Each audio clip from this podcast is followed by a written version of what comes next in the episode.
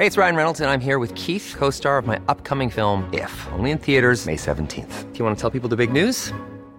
All right, I'll do it. Sign up now and you'll get unlimited for $15 a month in six months of Paramount Plus Essential Plan on us. Mintmobile.com slash switch. Upfront payment of $45 equivalent to $15 per month. Unlimited over 40 gigabytes per month. Face lower speeds. Videos at 480p. Active Mint customers by 531.24 get six months of Paramount Plus Essential Plan. Auto renews after six months. Offer ends May 31st, 2024. Separate Paramount Plus registration required. Terms and conditions apply if rated PG. Hold up. What was that? Boring. No flavor. That was as bad as those leftovers you ate all week. Kiki Palmer here, and it's time to say hello to something fresh and guilt-free. Hello Fresh. Jazz up dinner with pecan-crusted chicken or garlic butter shrimp scampi. Now that's music to my mouth. Hello Fresh. Let's get this dinner party started. Discover all the delicious possibilities at hellofresh.com. I'm Sandra, and I'm just the professional your small business was looking for. But you didn't hire me because you didn't use LinkedIn jobs. LinkedIn has professionals you can't find anywhere else, including those who aren't actively looking for a new job but might be open to the perfect role, like me. In a given month, over 70% of LinkedIn users don't visit other leading job sites. So if you're not looking on LinkedIn, you'll miss out on great candidates like Sandra. Start hiring professionals like a professional. Post your free job on linkedin.com/people today.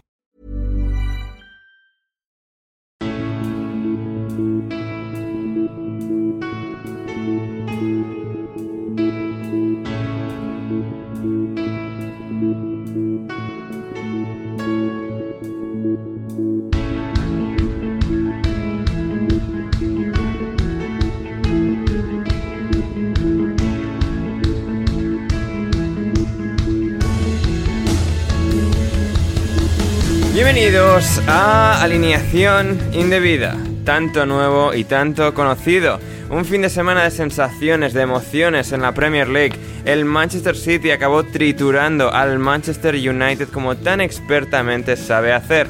Como crecer es lo que seguramente haría la frustración de Cristiano Ronaldo, en teoría lesionado para la ocasión. Como ocasiones siempre que Virgil van Dijk juega con el Liverpool en Anfield porque nunca pierden, igual que los grandes en Burnley donde el Chelsea metió 4 y aún así no creó tantas ocasiones claras de gol como el nuevo Leeds de Jesse March. Hablamos de todo eso, de la lucha por el descenso de Roberto Carlos en Shrewsbury, del horror experimentado en Querétaro, México y mucho más hoy en alineación indebida. Y para ello me rodea una fantástica alineación que comienza por el exjugador del Atlético de Madrid, Rafa Pastrana. ¿Cómo estás, Rafa? ¿Qué tal, Ander? ¿Qué tal, chavales? Pues, pues nuevamente, si te digo la verdad, he patado. He patado ante tus introducciones. Yo, pues, mm, es que poco puedo añadir. Yo ante esto eh, solo puedo pues quitarme el sombrero y desear que todo esto empiece. Y que, me que flojita, eh, también. No sé, tampoco, no sé, tampoco me No, no, no, no. Yo ya igual es, es por estar desde fuera y no tener que hacerla, pero cuando la haces, la verdad que me parece sublime. Entonces, eh, bueno, pues solo desear que le haya parecido lo mismo a la audiencia y que se queden con nosotros durante estas horitas de, de diversión. Así es, así es. Como también sublime el bioquímico del fútbol, nuestro gran amigo José Manuel Alcoba Lanzas. ¿Cómo estás, José? Bien hallado, Ander. ¿Qué tal? Pues bueno, ¿cómo estoy? Pues la verdad es que comparado con cómo está en el fin de mejor, porque he estado hecho mierda, la verdad. Sí. Eh, me, pusieron la tercera dosis el viernes por la mañana y yo dije, bueno, esto no, yo voy a hacer planes para mi fin de, total. ¿Qué, qué es lo peor que me puede pasar? Bueno, yo he llegado a tener 39 de fiebre. José, si es que hay que escuchar a los este antivacunas. Es que.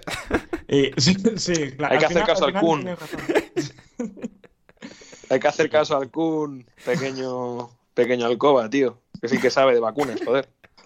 Tú que eres un biólogo, pues al lado del Kun, nada. Ay, bio- bioquímico, Rafa, por favor. Ay, No, perdón. eh, Sí, sí, perdón, no, no, le, le molesta lo de biólogo. O sea, ya que esa. Sí, ya- yo- yo- siempre, hago lo, yo- sí, sí, sí. siempre hago lo mismo, perdóname, tío. Nada, nada, yo, yo quiero, eh, no sé, es como si yo te dijera economista. En plan, no es que es- ni es mejor ni peor, es distinto, ¿sabes? Bueno, pero, pero, pero también piensa que es peor, ¿eh? También piensa que es peor. Que no, que no nos Pero mienta. eso, pero eso no lo puedo decir. Total, que ahora mismo estoy bien. Me he puesto el termómetro a cenar. Se me ha, subido un poquito la fiebre. Ahora tengo 36,9 más o menos. Pero bueno, eh, tampoco esperéis unos análisis de los partidos súper ahí y tal. Porque, por ejemplo, el Leicester, es- en plan, estaba. Mi cuerpo estaba delante de la tele, pero mi alma, como que no estaba dentro de mi cuerpo. En plan, mm, había un cuerpo inerte en el sofá. No me enteré mucho de diversos partidos, pero bueno, será lo que se pueda. Bueno, es lo que tiene ver al Leeds, que, te transporta a una nueva dimensión uh, espiritual. Claro, digamos, digamos que, que, la fiebre no te la va a mejorar el Leeds, ¿sabes? En plan, si tú ves el Leeds y estás así pachuchillo y tal, ponerte mejor no te va a poner mejor.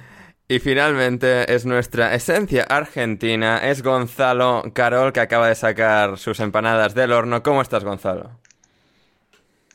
Hola Ander, hola chicos. Sí, sí, acabo de sacar las empanadas. De hecho, acaba de entrar el servicio a la habitación mientras estabas introduciendo a los demás. Me trajeron mi vasito de, coca, así que estoy más que preparado para, para, afrontar este podcast. Un podcast triste porque mis equipos perdieron todos, así que vamos a tratar de sacarlo adelante. Bueno, ¿Cómo que no? ¿El Chelsea?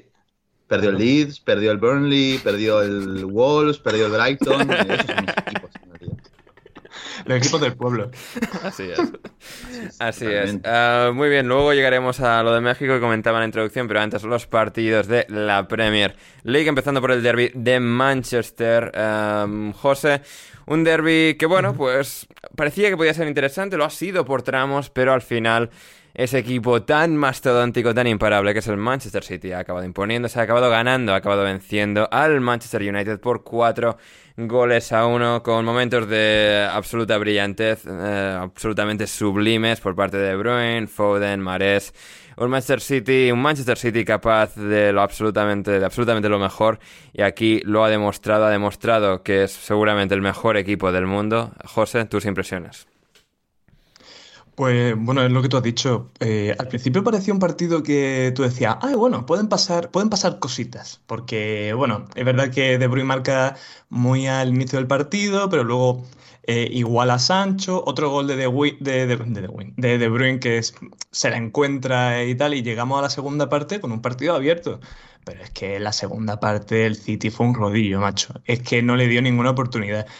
Tú ves el United sin contexto, o sea, tú ves las... Yo pongo a mi abuela en el sofá y la pongo a ver el United y puedo decir perfectamente, este equipo debe de ir mm, decimoquinto para abajo. O sea, es que no hicieron prácticamente nada durante la segunda parte. Mm, un equipo muy, mm, vamos, que la verdad es que no sé cómo es verdad que jugar contra el City, pues bueno, no es una buena vara de medir, porque el City, si tú tienes dudas en planteamiento y cosas por el estilo, pues te va a pasar por encima. Pero tú ves ahora en contexto y piensas que el Manchester United la semana pasada estaba en puestos de Champions, dices, pero este equipo, pero este equipo, ¿cómo? Pues está en puestos de Champions con el primer gol que les marca. Se siguen teniendo fallos defensivos. ¿Cómo puede ser que Ragnick digamos, oh, la presión de Ragnick, qué bien presiona el United. Va a ser el nuevo qué bien juega el Brighton. Qué bien juega el Brighton y qué bien presiona el United. Pero es que el City presiona muchísimo mejor que el United. Así es, así es. Pero aún así, eh, aún así, Gonzalo viene a hablarnos de bien del United, Gonzalo, ¿o no? Por lo menos, por lo menos los primeros 45 minutos. La verdad, evidentemente, en el segundo tiempo, como bien dijo eh, el biólogo que tenemos acá, José. Me cago en tu eh, puta madre. Como bien dijo nuestro querido biólogo, que comentó que en ese tiempo el, City borró por completo al United, creo que incluso irse en desventaja al segundo tiempo fue mucho castigo para el equipo de Rangnick. A mí me gustó sobre todo la primera media hora hasta los últimos 15, sacando los últimos 15 después del parón que hacen para que, que fue para rehidratarse, si mal no me equivoco. Eh, antes de ese parón, el United estaba ejecutando su plan con ciertos problemas, como siempre, porque al final es lo que conlleva tener la línea defensiva con la que salió a jugar hoy Ragnick, pero por lo menos limitando bastante al City, evitando que Rodri entre demasiado en juego, muy bien eh, tanto Pogba como Bruno Fernández cortando la línea de pase todo el tiempo, si uno de ellos salía a por el central que conducía a campo contrario, el otro se quedaba cortando esa línea de pase, y muy buenas vigilancias también de McTominay y Fred sobre Bernardo Silva y Kevin De Bruyne para evitar que reciban en esa zona PEP de la que tanto el, entrenador eh, de San Pedro suele hablar mucho, que es esa zona de recepción entre líneas que existe entre el lateral, el central y el mediocentro, entre ese triángulo, evitando por lo general esas recepciones. Eh, volcando el juego del City hacia afuera y el City cayendo muchas veces en las trampas de, del United, porque creo que más allá del primer gol que llega rápido, es cierto, y que hay un error claro para mí, tanto de Lindelof como de Fred como de Telles. Em, Creo que después el United reacciona muy bien, con un muy buen gol de Sancho, una muy buena jugada de, de Pogba recibiendo espaldas, poniéndose de frente y mandando a correr al ex jugador del Dortmund, que bueno, después define de una manera prodigiosa como su talento lo indica. Y mm, al final creo que el United termina haciendo un muy buen partido, pa- eh, unos primeros 45 minutos pagando un poco esos errores, sobre todo los de Lindelof en el segundo gol también sale a cualquier lado con la cabeza, regalándose por completo que Foden lo deje en ridículo. Y después es cierto que el City tiene también la suerte en el rebote para ponerse 2 a 1.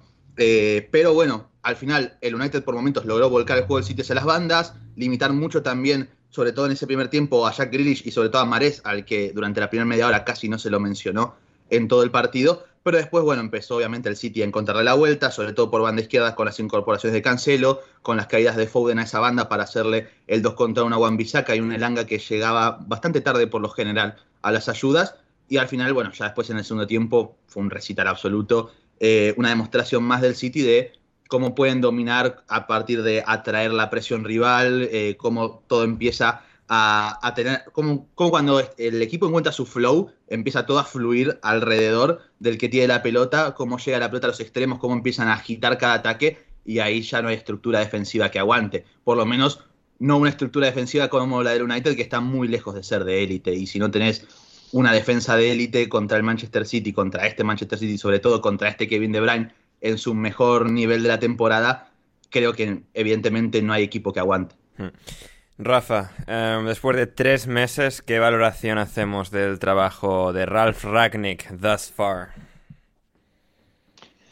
Pues a ver, yo creo que posiblemente la valoración es eh, decepcionante, pero en el sentido no a nivel resultados o no a nivel mm, sino de que yo creo que no ha conseguido eh, trasladar su idea, ¿no? Porque antes lo decía también José respecto al tema de la, de la presión. Yo no reconozco a este Manchester United como un equipo de, de empresen, ¿no? no, no, o sea, no Lo tiene nada intentan, que lo intentan. Ragnick Ni- está ahí con los Lo retales que tiene intentándolo, pero...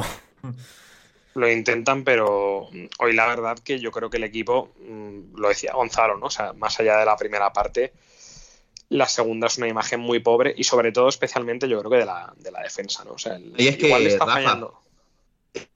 Es que directamente hay momentos no solamente de este partido, sino, sino en todos los partidos en general, en los que Sí, sí, United no. Ni siquiera busca presionar, por ejemplo. Y eso Claro. choca mucho con esos primeros partidos de, de Ragnick.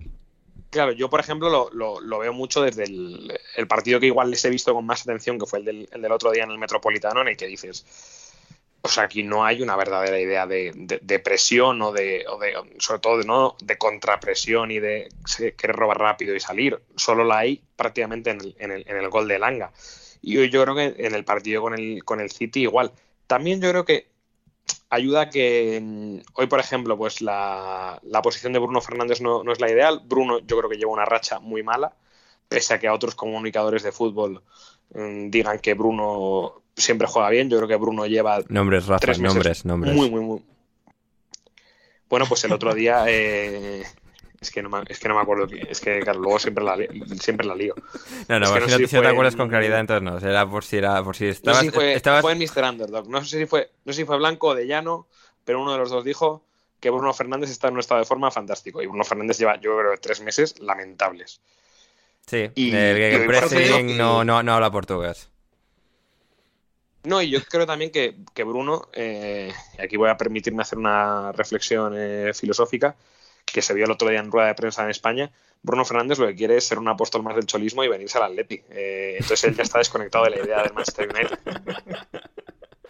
El otro día estaba alabando ahí, hablando un, un español muy bueno, como casi todos los portugueses por otro lado. Y no, pero y sobre todo yo creo que al equipo donde no le encaja la idea, y me corregirán José y Gonzalo, yo creo que donde no termina de permear la idea de, de Rangnick, yo creo que es en defensa, ¿no? O sea, en- no tiene muy claro eh, el esquema de los laterales y si jugamos con Telles y con Mambisaka o jugamos con, con Luxo o si jugamos como el otro día con, con Lindelof. Y yo creo que ese de- a partir de los laterales que no están bien, se entiende mucho del- de la mala forma del United, que luego se manifiesta efectivamente en lo mal que están jugando sus, sus dos Sí. centrales. Eh, Rafa, perdón, si yo, yo creo que no, no, dale, dale. hay una, hay una cierta, no sé si contradicción diría, pero una de las primeras buenas noticias de, de Ragnick en esos primeros 3-4 partidos fue como le dio lugar a Telles por un lado, a Dalot por el Sí. otro, jugadores de, más, de mejores características a nivel ofensivo, de mayor sensibilidad colectiva con la pelota. Y a partir de ahí, que lo que venía siendo de las pocas buenas noticias en esos partidos que dejaron bastantes dudas, creo que el propio Ragnick empezó a dudar y a rotar a los jugadores, a rotar a los laterales en función de- del rival que tenía en contra. Eso lo llevó a hacer cosas como, como en el Wanda Metropolitano poner a Lindelof Sí, lateral derecho, por ejemplo. Entonces, creo que en este partido da lugar a Juan Bisaca, el especialista defensivo, que no es especialista defensivo, eh, para resguardarse un Ni es poquito más. especialista ni imagino. es defensivo. No, no, no es, no es absoluta. Con suerte futbolista, podríamos decir, el bueno de Juan Bisaca, pero, pero es que al final hay, no sé si contradicción es la palabra, pero evidentemente no, les, no, no le ha convencido del todo los laterales, en líneas generales lo ha, llegado- lo ha llevado a dudar bastante sobre qué futbolista confiar y cuál no. Yo creo que Dalot debería ser el único fijo entre los Sí. cuatro laterales que tiene, porque si bien yo no lo está haciendo bien, Telles cuando entra tampoco es que está marcando muchísimas diferencias. También, también es que eh, no es un partido, no es un partido real. Porque si no está el bicho, También es verdad. mm, es que no, no, no, seguramente cambiaría, hubiera sido un partido totalmente distinto. Eh, no, Mira que no, yo soy seguramente no, bicho, pero ¿eh? bueno. O sea, Mira que yo soy muchísimo Pero yo del creo que- pero, pero dudaría. O sea, creo que habría cierta amenaza mayor a los centrales, a no tener tantísima, tantísima libertad para salir a, a presionar adelante, pero evidentemente quizás un pequeño matiz sí cambiaría. Eh, en todo caso, sí, eh, Cristiano, eh, según Ragnick, estaba fuera de la convocatoria por una especie de pequeña lesión en la cadera. Eh, también al mismo tiempo, la hermana de Cristiano Ronaldo ha dado like en Instagram a algún mensaje que decía que Cristiano no estaba lesionado, que Ragnick la había dejado fuera por decisión técnica. Bueno, otro día más en el Manchester United, en este culebrón de Diablos Rojos, que, que siempre, siempre tiene cositas para nosotros. Y bueno, pues aquí no, no, no A pudieron ver si nos la triunfar. aclaran. ¿Cómo? A ver si nos la aclaran en la segunda temporada de- del documental de Georgina. sí, sí, sí, sí, sí. Claro. Ojalá, ojalá lo hagan eh, e informaremos. Ander. Ander, José. Una, yo, yo tengo, yo tengo dos preguntas antes de pasar, de pasar al siguiente partido. Eh, pa- para Gonzalo, que yo al fin y al cabo no sé de fútbol, y Gonzalo, pues a ver si nos puede resolver esto. Eh, el Anga, ¿qué tiene para que juegue por delante de Rashford? Bueno, ahí creo que hay dos cuestiones. Una que Rashford da vergüenza ajena cada vez que juega, ¿Vale? básicamente. ¿Vale? Y que Bien, no- un buen punto, un buen punto, la verdad. Y a, a ver, a mí me parece un jugador que tiene muchísimo talento y muchísimas condiciones, pero cada vez que entra a jugar, primero, yo creo que se lo nota mucho a Rashford con ciertas dudas cada vez que entra a jugar, que no está demasiado en buen estado de forma y eso lo afecta también en su toma de decisiones y es que por momentos parece que no entiende de qué va el fútbol, o sea, no, no tiene ni idea de qué es lo que hay que hacer. Y después, por otro lado, bueno, creo que el Anga ha terminado por cautivar a Ragnick en la idea de que es un jugador que es joven, pero que es muy sacrificado, que tiene mucha ida y vuelta, que es bastante. aporta bastante dinamismo, mucho movimiento sin balón, ayuda a nivel defensivo, pero es que su valor no va más allá de eso. Te puede marcar algún gol importante, como en el partido pasado contra en el Wanda Metropolitano, sin ir más lejos, pero, pero más allá de eso, creo que hoy se ha notado bastante que a nivel en línea general está bastante verde y que no tiene el talento ni la calidad como para compensar lo verde que está con otras cuestiones que un jugador un poquito más especial te podría brindar.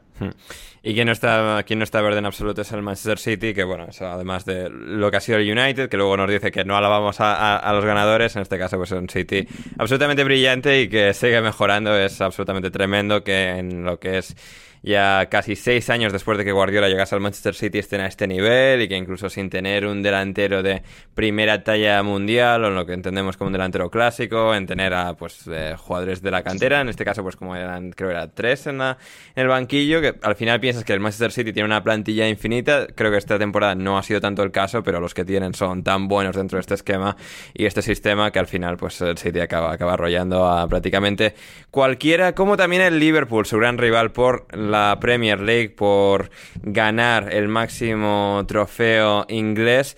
Gonzalo, la semana pasada nos dijeron, eh, Alexander comentó en iVox que eh, no, no dedicamos suficiente atención a la victoria del Liverpool en la Carabao Cup, que nos centramos en Kepa y tal, y que no alabamos lo suficiente al Liverpool y aquí volvieron a ganar, así que Gonzalo, eh, Luis Díaz, Mané, Salah, todos excelentes, también Alexander Arnold, por supuesto, y tres puntos más. Sí, bueno, y que y obviamente hay cosas que nunca cambian. Una de ellas es lo pesados que son los hinchas del Liverpool, evidentemente. Eh, con todo respeto a nuestro querido amigo que, que comentó en iVox. Sí. Pero, a ver, creo que al final eh, los focos de ese partido se terminaron yendo con Kepa, Sí, sí, lamentablemente. oye, a ver, y tú yo, te lo lancé a ti para que alabas un poco al Liverpool y que si Luis Díaz y tal, pero bueno, querían más, bueno, pues que, que va- a ver, Hablasteis un huevo del Liverpool. Sí, sí. No, a a- a- Yo no estaba ahora- y hablasteis mucho.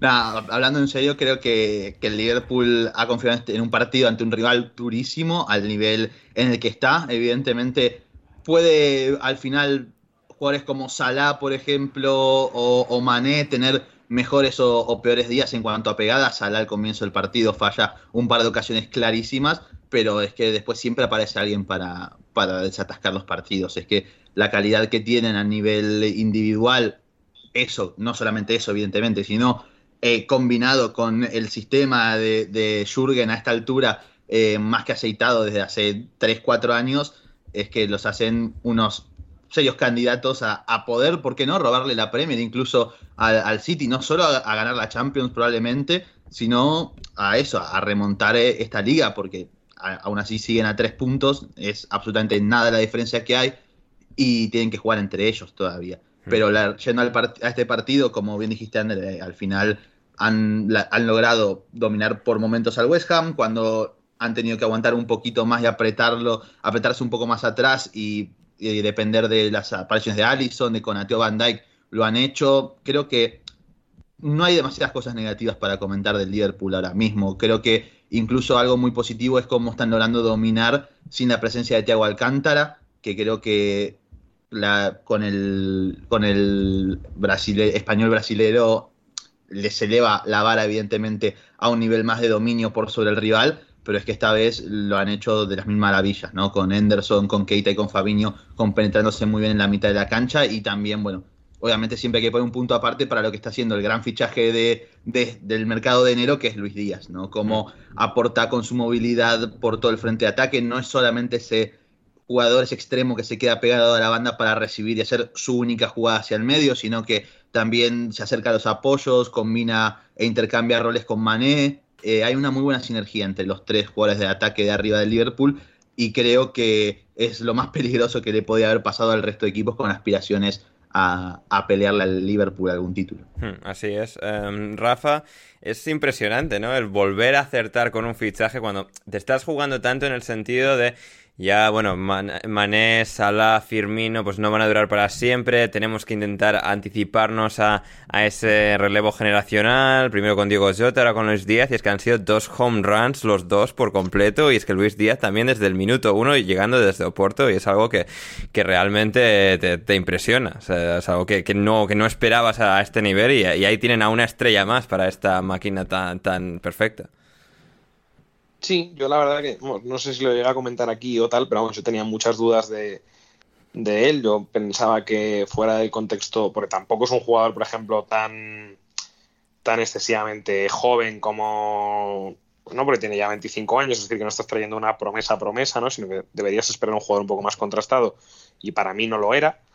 Y sin embargo, pues aquí ha caído, la realidad que ha caído de pie, porque todos los, desde el primer, es verdad que tuvo un debut igual un poco más amable en, en FA Cup, que igual le ha servido a él para, para coger confianza, pero efectivamente el otro día contra el, contra el West Ham estuvo, estuvo muy bien y, que es un jugador como que siempre ves que parece que puede generar peligro, o sea que no es un atacante intrascendente, sino que es un poco pues la misma línea de lo que, de lo que ya tenía el Liverpool, ¿no? Que son jugadores pues con mucho colmillo.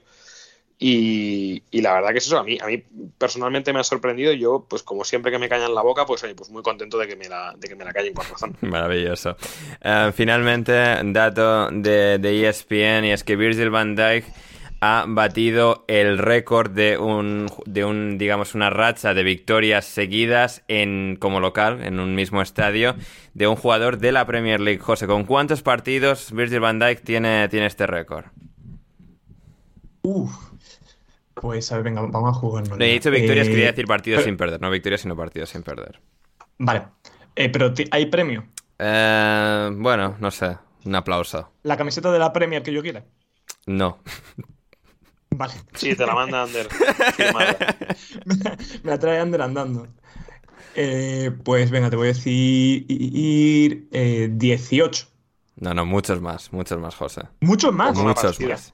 O sea, ni cerca. Eh, pero espérate, repíteme el enunciado. No, a ver, a ver, o sea, ¿cuántos partidos lleva Virgil van Dijk de Premier League en Anfield sin perder? Ah, en Anfield, vale, vale, vale. Solo en Anfield, solo como local. Eh, vale, vale, vale. Eh, 48. Eh, no, 60. 60 partidos. Hostia puta. 60 partidos. Virgil van Dijk eh, con el Liverpool en Anfield, una cosa absolutamente de locos.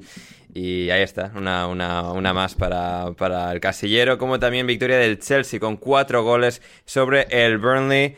José, eh, bueno, pues eh, parecía que no, parecía que el Burnley igual esta vez sí le plantaba cara a uno de los grandes, como hizo con el Tottenham el otro día, pero no, no, no, al final el Chelsea o sea, hizo añicos a esa defensa del Burnley. Una pena, ¿eh? Porque mm, se olía la pecheada del Chelsea después de esa primera parte, incluso el, el Berlín tuvo unas pocas en la primera parte y mm, recuerdo una mano de Mendy o que sacó uno de los jugadores debajo de palos. Mm, bueno, eh, creo que se la sacó Mendy, pero que, estuvieron cerca del gol en la primera parte del Berlín. Y dije, ojito, que hace muy buen día en Berlín. Las familias han ido al estadio ahí tal por la tarde, de tranquileo. Lo mismo se viene Historia Bonita en Berly, no, que va nada más lejos de la realidad. Eh, y en 15 minutos, bueno, no, mentira, en 10 minutos, eh, después de la segunda parte, pues Rhys James eh, se disfraza de, de y hace un auténtico golazo. Es increíble, un tío tan grande como es Rhys James, que tiene dos veces mi espalda, como regatea y marca un golazo. Y hay que ver eh, doblete de Kai Havertz de todos los jugadores de, que juegan en la delantera del Chelsea, que el falso 9 sea el mejor 9 que tenga el Chelsea en estos momentos. Y, eso, pues muy buen partido de, de, Havertz, que la verdad es que está, yo creo que es el jugador, con el nivel de Lukaku y Timo Werner que estará, bueno, pues no sé dónde estará, estará viendo el Museo de Historia Natural o, o por ahí, no sé, haciendo turismo.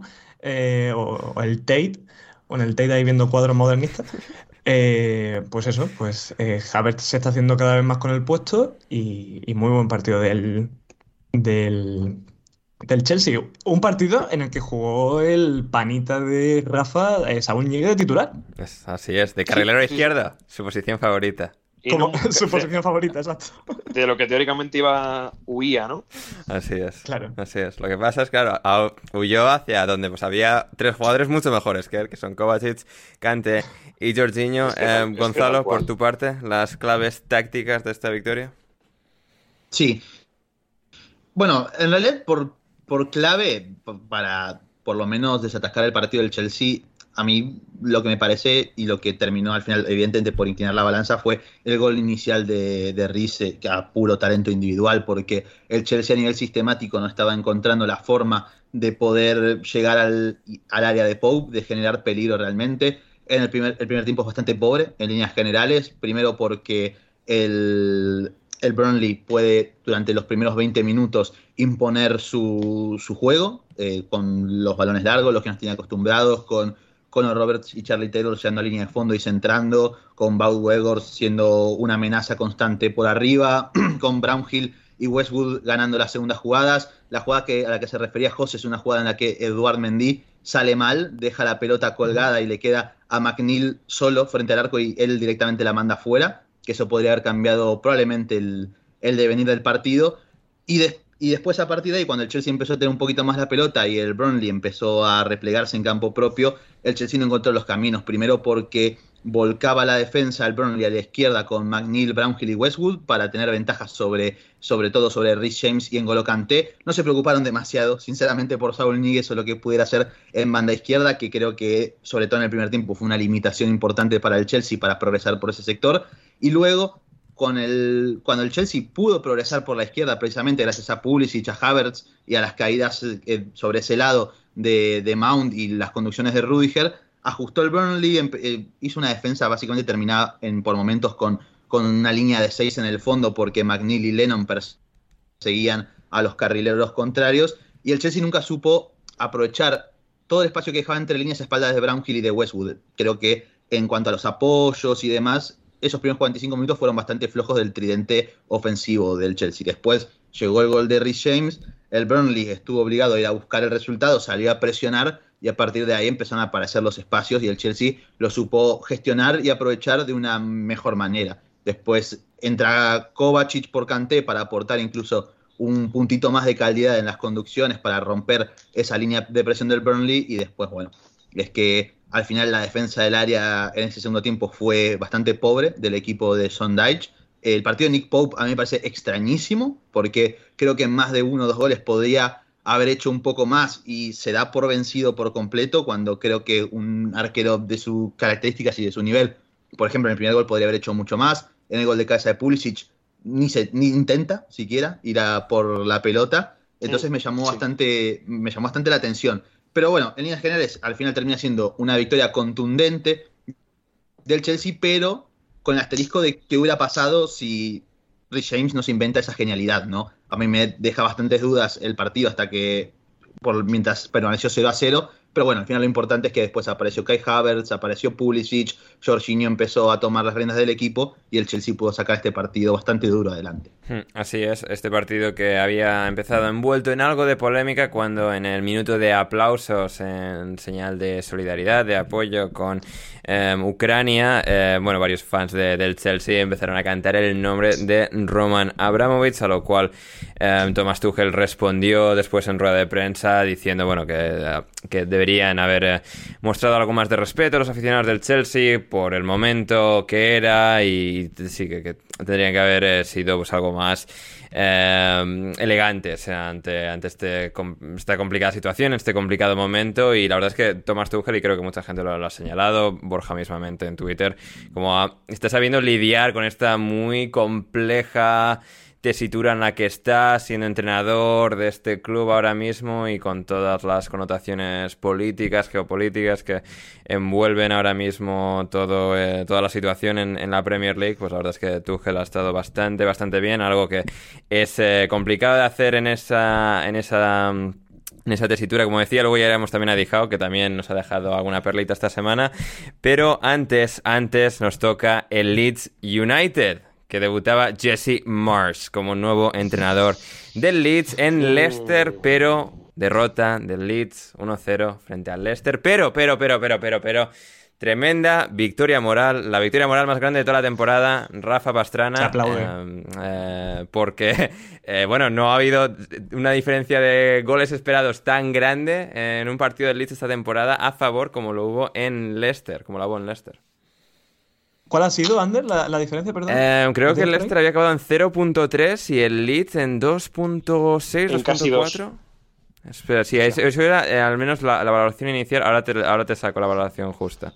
Vale, vale. Hombre, es que hay la que falla Rafiña, eso, vamos, si no es un gol en, en, de goal, si no es 0.90 y pico, pues... Sí, sí, sí, a ver, lo tenía por aquí. Pues sí, la, la realidad es que yo creo que este partido lo, hemos visto mucho este año, ¿no? En plan, el Leicester haciendo em, pues prácticamente la, nada, porque la verdad que es que la temporada del Leicester es muy, muy, muy decepcionante y, sobre todo de las dos últimas temporadas que veníamos. Eh, y creo que eso ha ayudado a que el Leeds haya podido recuperar sensaciones. A jugar contra el Leicester creo que ha ayudado. Sí, pero por, pero y por el otro lado, o sea, yo te iba a decir que especialmente mal el tribote del medio del, del Leicester, yo creo que estuvo muy mal Tielemans, estuvo regular en Didi, eh, a mí me sigue sin, sin, sin, convencer nada. Jamie Bardi, pues bueno, pues ya ha demostrado que es mortal y que tiene años y que, que los cumple como todos los demás y que ya pues no está para lo mismo.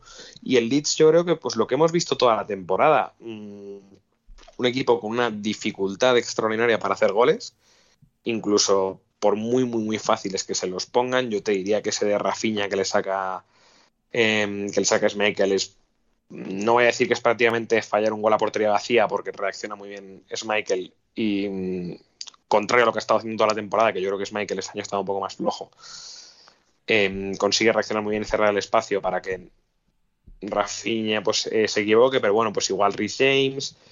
Y luego en general mucho ataque del Leeds United que termina con, tiros laterales que si no tienes jugadores pues con la calidad pues de, pues, de un Bernardo Silva o de un Maez, eh, pues esas normalmente pues el portero al final parte en una situación de cierta ventaja. Entonces, bueno, al final, pues en, pese a que estaba dominando el partido, eh, llega la jugada del gol de, Harvey Barnes, que, y también yo creo que el gol de Harvey Barnes demuestra un poco la fragilidad defensiva que ha tenido el Leeds toda la temporada, que aunque esté jugando bien, ante una simple pared, todo el sistema defensivo se va a la mierda y, acaba, con, y acaba con un gol en el que yo creo que tampoco puede hacer mucho Meslier, pero no, deja de ser una ocasión relativamente lateralizada, como las que habían fallado durante el partido Rhys James o, o Harrison, ¿no? Entonces, bueno, pues es una pena. Yo creo que, a ver, el, debut de, Jesse March pues, es positivo porque eh, yo, pese a que no vea unas grandes diferencias con, pues, con los partidos en los que el Leeds de Bielsa ha podido estar cerca de llevarse los tres puntos, mm, bueno, la realidad es que han estado compitiendo muy cerca de un equipo que a día de hoy pues le saca pues no sé si 10 o 15 puntos en, en Premier. Bueno, en este caso eh, ahora se han ido a eh, diría que son eran a 10. A 10, a 10, eso, se podrían haber puesto a 4 de ganar el Leeds y se ha ido a 10 ahora el Leicester, sí. Claro, pues digamos que era un partido ante un Leicester que era muy asequible entre comillas este año. No han podido, pero bueno, creo que puede seguir habiendo mm, motivos a los que agarrarse en, en Leeds para además, pues bueno, que ya van, lo hemos comentado otros días, ¿no? Que ya van volviendo de lesión em, otros jugadores. Pero bueno, que esta, esta jornada mm, puede ser un poco complicada para el Leeds, porque ha ganado el Brentford, ha ganado el Newcastle. Cierto es que no han sumado ni el Berlin, ni el Watford, ni el Norwich. Pero bueno, por ejemplo, si gana el Everton el partido de mañana contra el Tottenham, pues ya el que estás justo en la puerta del, del infierno eres tú. O sea que mm, hay que empezar a sumar de tres en tres más pronto que tarde. Sí, eso, eso es completamente cierto. Y Gonzalo, aunque sea brevemente, creo que alguien nos preguntaba la semana pasada y no llegamos a la pregunta de si el Leeds no debería haber ido a por un entrenador más defensivo y demás. Y yo soy más de la opinión de que creo que el fichaje de Mars, al menos sobre la teoría. Es que el, equipo no, está para eso. Sí, eh, totalmente, por eso. Sobre la teoría yo creo que es muy acertado. Es decir, es intentar seguir esa línea continuista. Al final tienes una idea en la cabeza, un proyecto, unos jugadores para hacer una cosa más o menos como, han, como lo has hecho los últimos años, pero quizás, pues esto, em, eliminando algunos, algunas de las vías, algunos de los métodos ya quizás más exhaustos, más agotados de, de Bielsa, las marcas al hombre, todas las dificultades que tenían perpetuamente en, en jugadas a balón parado y en diferentes fases del juego. Y yo creo que aquí, aquí se vio eso, un poco, pues un equipo que yo creo que solo en virtud de escuchar una voz nueva, que, que nunca yo creo que dejó de pelear por Bielsa, pero es que ya había llegado un momento en el que, en el que los golpes eran uno tras otro tan duro y creo que pues es tener a Jesse Mars, alguien que con mucha con mucho carisma, con mucha presencia y que creo que ha sabido manejar muy bien toda esta situación, entrar en un sitio tan complicado donde Bielsa era tan absolutamente amado, donde su nombre había sido donde su nombre estaba siendo cantado en, en Leicester desde la grada visitante, una bandera con su cara y tal. Es una situación complicada, pero creo que a pesar de la derrota las sensaciones iniciales son tan buenas como podrían haber sido estoy muy de acuerdo en todo lo que comentaste. Creo que pasar de Bielsa de un extremo al otro extremo totalmente opuesto, que sería traer del retiro por enésima vez a Sam Allardyce, eh, creo que eh, sería un error, porque primero, ya me dirán eh, ustedes qué jugadores tiene el Leeds. A nivel ofensivo sí tiene jugadores, evidentemente, para atacar con espacio, ¿no? Tiene a Rafinha, a Daniel James, a Harrison, a Rodrigo, pero a nivel defensivo, qué tiene, qué jugadores te aportan realmente seguridad defendiendo no solo el área, sino la frontal del área, ¿no? Porque eh, creo que no, no hay grandes eh, talentos Eh, defensivos. Ve a general. Diego Llorente y se corta el rabo. después, de, después de habérselo cortado a de Llorente también. Sí, lo, lo, lo- O sea, sí, a Llorente lo, lo manda a jugar de 9, en la que ve que es- quiere sacar la pelota ahí jugada, como siempre intenta hacer él, lo- le, da una patada en el Sí, sí, culo y lo, apunta. Sí, sí. De, de cualquier cosa menos de central. Ese es el tema. Yo creo que he visto muy buenas cosas. Evidentemente es un estilo continuista, como bien dijo Rafa. No hay grandes cambios. Creo que sobre todo a nivel ofensivo no los hay porque hay muchísima movilidad por delante de la línea de la pelota, con Hmm. eh, ya sea las incorporaciones de los laterales. eh, creo que el gran matiz a nivel ofensivo es la posición eh, de los mediocentros. Esta vez creo que hay un doble pivote un poquito más definido con Mateusz Klich y Robin Koch. Evidentemente el polaco con una libertad un poquito mayor para poder romper esa línea y sumarse como un media punta más por momentos, no de forma constante como pasaba con Bielsa. Y esto lo que hace también es que el Leeds, tras pérdida, esté mejor preparado, ya sea para presionar si la situación se da, porque no es que presionan en todo momento como lo hacían con Bielsa ante cada pérdida, sino que presionan si la pérdida se da, por ejemplo, sobre el lateral. Eh, sobre, si la pérdida se da sobre el lateral o un lateral rival, ya sea Luke Thomas o Choduri en este partido, eh, recibe mientras... Estamos escuchando a alguien que creo que... Rafa, por no amor de Cristo. nada, o sea, cuidado con ¿Me ese estará rascando algo ahí de fondo? No, no quiero decir nada. Yo no quiero ser eh, grosero tampoco con nuestros oyentes. Sí, sí. A ver, Rafa, por favor. Gonzalo, continúa. ¿Qué, qué, perdón? Gonzalo, eh, Rafa, que te estás, no sé, tragando el micro, no sé qué estás haciendo. Ah, Eh, creo que se me cayó, se me cayó el móvil. Muy bien. Cuestión que, por ejemplo, no sucede siempre situaciones de presión constante ni tampoco marcas al hombre. Eso evidentemente a la vista es la, la gran diferencia. Y tenemos un Leeds más preparado para presionar en bloque una vez que reci- recibían Luke Thomas o Choduri para evitar las recepciones eh, entre líneas de NDD, Tielemans y Dewsbury Hall. Y ya no vemos tampoco tanto a los centrales persiguiendo al delantero rival hasta mitad de cancha, como pasó, por ejemplo, en el partido ante el Tottenham, que Llorente perseguía a Harry Kane hasta, área, hasta la área contraria perfectamente y dejando muchísimo espacio a su espalda, sino que vemos centrales manteniendo un poquito más la línea y son los laterales, por lo general, los que perseguían al Brighton y a Harvey Barnes, pero solamente cuando estos extremos del, del Leicester estaban en campo rival, no los perseguían por lo general a demasiado lejos. Entonces, se mantienen ciertas cuestiones, ciertos estilos, pero por lo menos en esta primera impresión que vimos en estos 90 minutos es que a su vez hay un equilibrio, hay cierto equilibrio mm, en favor de la defensa, ¿no? A nivel defensivo, lo cual le permitió al Leeds, obviamente va a terminar concediendo jugadas porque la calidad de los futbolistas son los que son,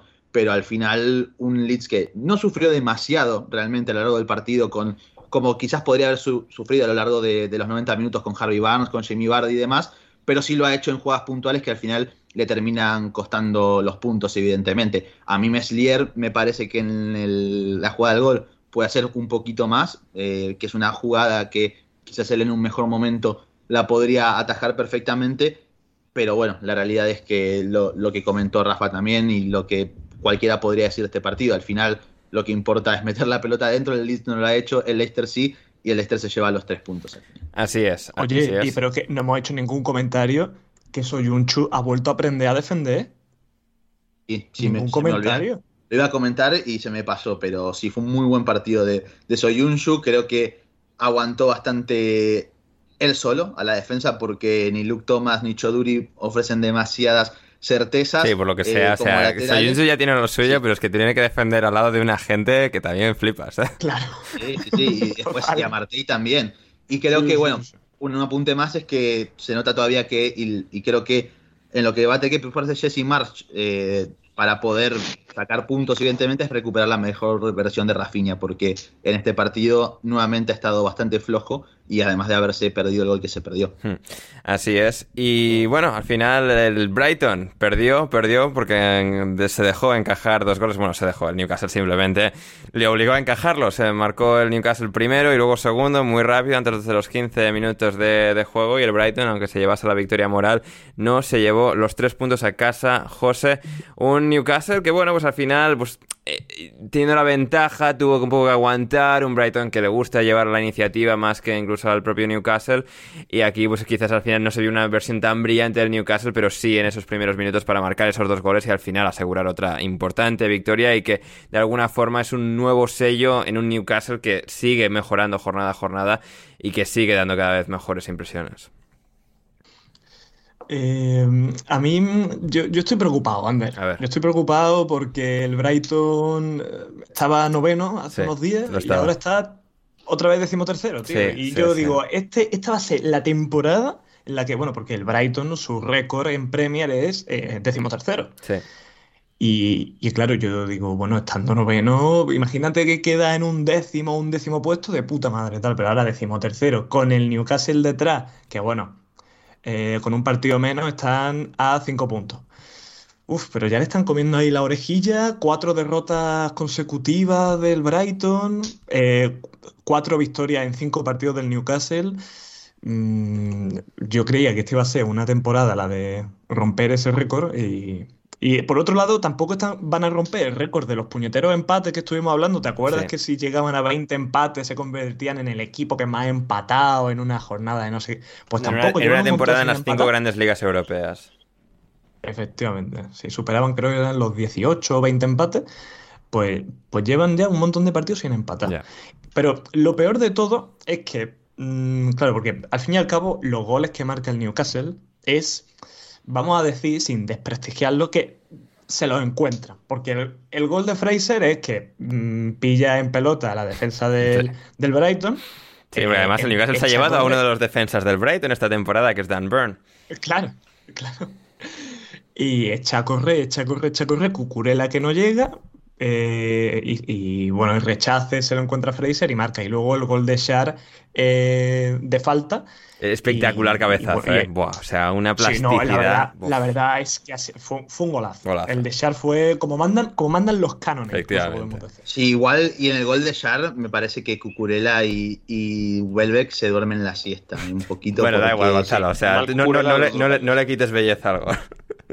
No, no, no, al contrario, al contrario. Es, es para darle mayor mérito inclusive Claro. al, al Newcastle, porque inclusive en el primer gol también hay una cosa muy importante que es lo que termina de definir el gol. Es como Luis Dunk sale a marcar a Chris Wood y Chris Wood lo hace pasar de largo como si fuera el gordo Ronaldo de quien estamos hablando y le pone un pase perfecto a, a Murphy que se comió en velocidad a Cucurella de una forma que no había visto. Sí, sí, o sea, la forma en la que Howe de la nada ha resucitado a Ryan Fraser y a Jacob Murphy es como, pero vamos a ver. Por Y a Joe. Willock. Y a Joe Willock. Y a Joe Willock también. Y a, y a Emil Kraft, por favor, que igual es malísimo. o sea, había ahí cada matado con Steve Bruce que, hostia, mira, si son jugadores de fútbol competentes y todo, lo que es tener a un mejor entrenador. Y, y por lo que sea, al West Brom con Steve Bruce no le No, está no, yendo no, no le está yendo bien. Hay ciertas casualidades. Casualidades de la vida.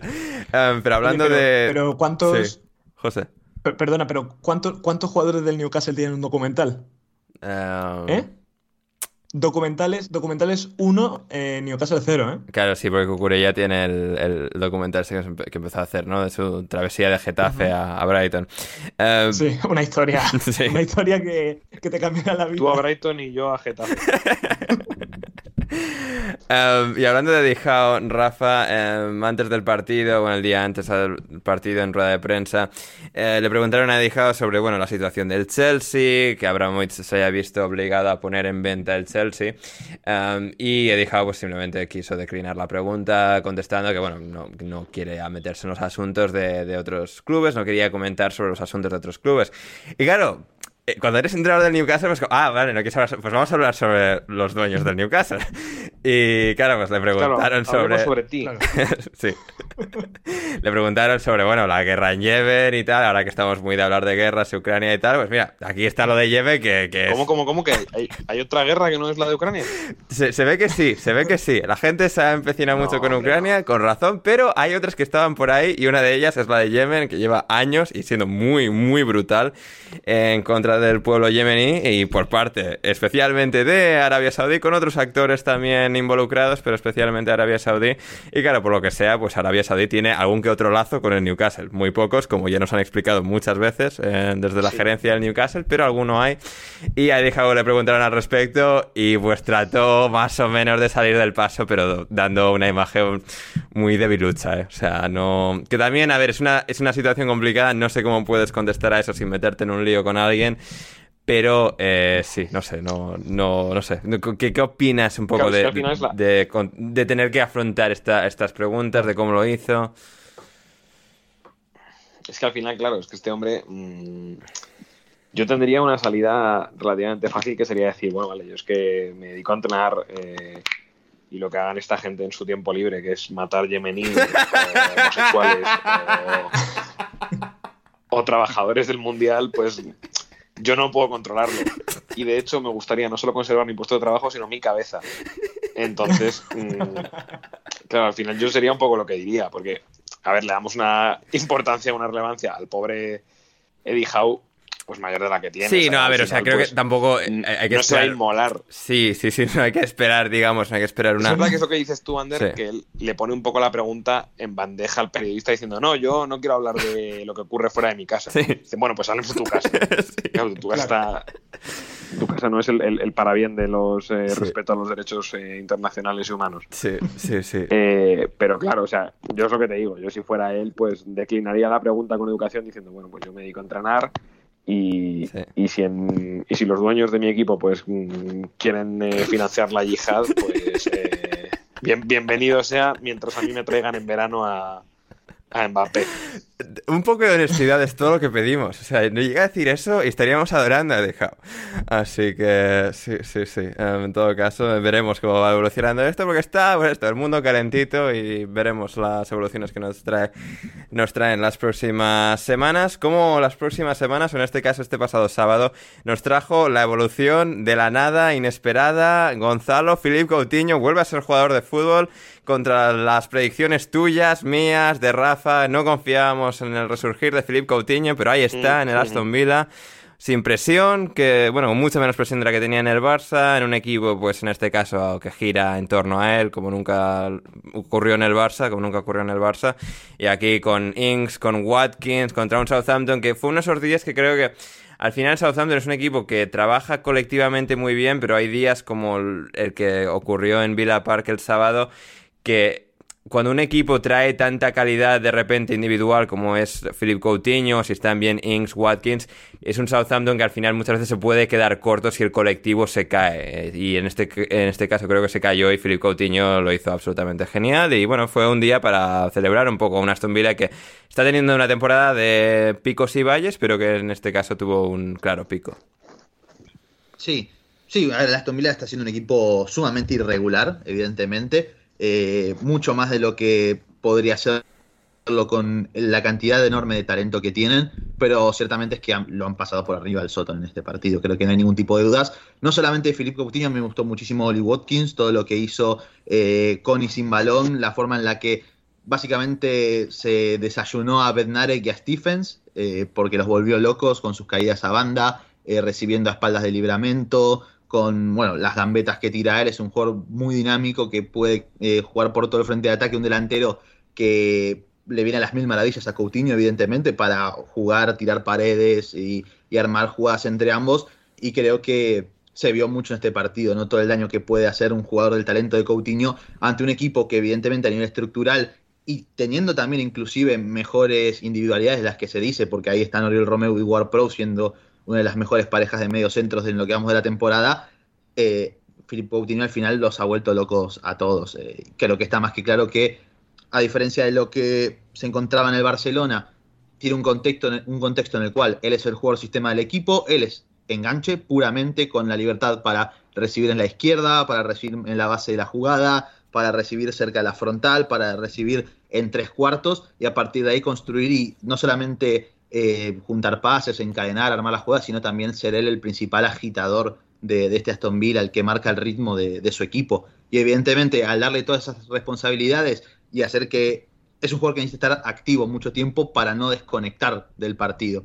Y creo que ese era su gran problema en el Barcelona, cómo él estaba ligado o atado a permanecer en una posición sin tener nunca una consolidación, ya sea como interior izquierdo o como extremo izquierdo, eh, como no participaba demasiado del juego, y acá básicamente participa del juego porque además está obligado a hacerlo, porque todos lo buscan a él. Y eso también es lo que demuestra la, calidad que tiene y todo el talento que atesoró durante todos estos años y que lamentablemente no lo hemos podido disfrutar.